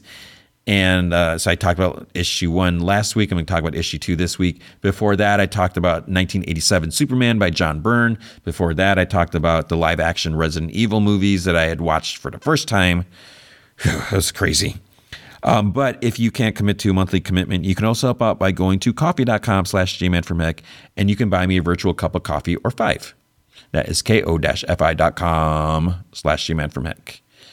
So what is going to be next week? I really hope, I don't have my ticket yet, fingers crossed. I'm hoping the movie feature will be The Unbearable Weight of Massive Talent. Not the best name, and it's a long name. That's a Nick Cage movie. Nick Cage, Pedro Pascal. If you haven't seen the trailer, Unbearable Weight of Massive Talent, it looks amazing. I love it. If you haven't seen, watch Willy's Wonderland if you haven't seen that yet. I really love that movie. Nick Cage is amazing. So I'm hoping to see that. And The Northman also opens up next week, but there's nothing the following week. So I might watch The Unbearable Weight of Massive Talent and then watch The Northman the following week. Maybe I should flip it the other way around. I don't know what's more in demand, what people want to see more. I want to see the Nick Cage movie first. Northman, I'm sure, I definitely want to see it. I don't think I've watched a trailer for it. I get the general gist of what it's about. I've seen like the posters and stuff like that. So it looks like it's going to be like a pretty cool epic movie. But I want to see The Unbearable Weight of Massive Talent more. So there's that one of those will be the feature next week. We'll see which one.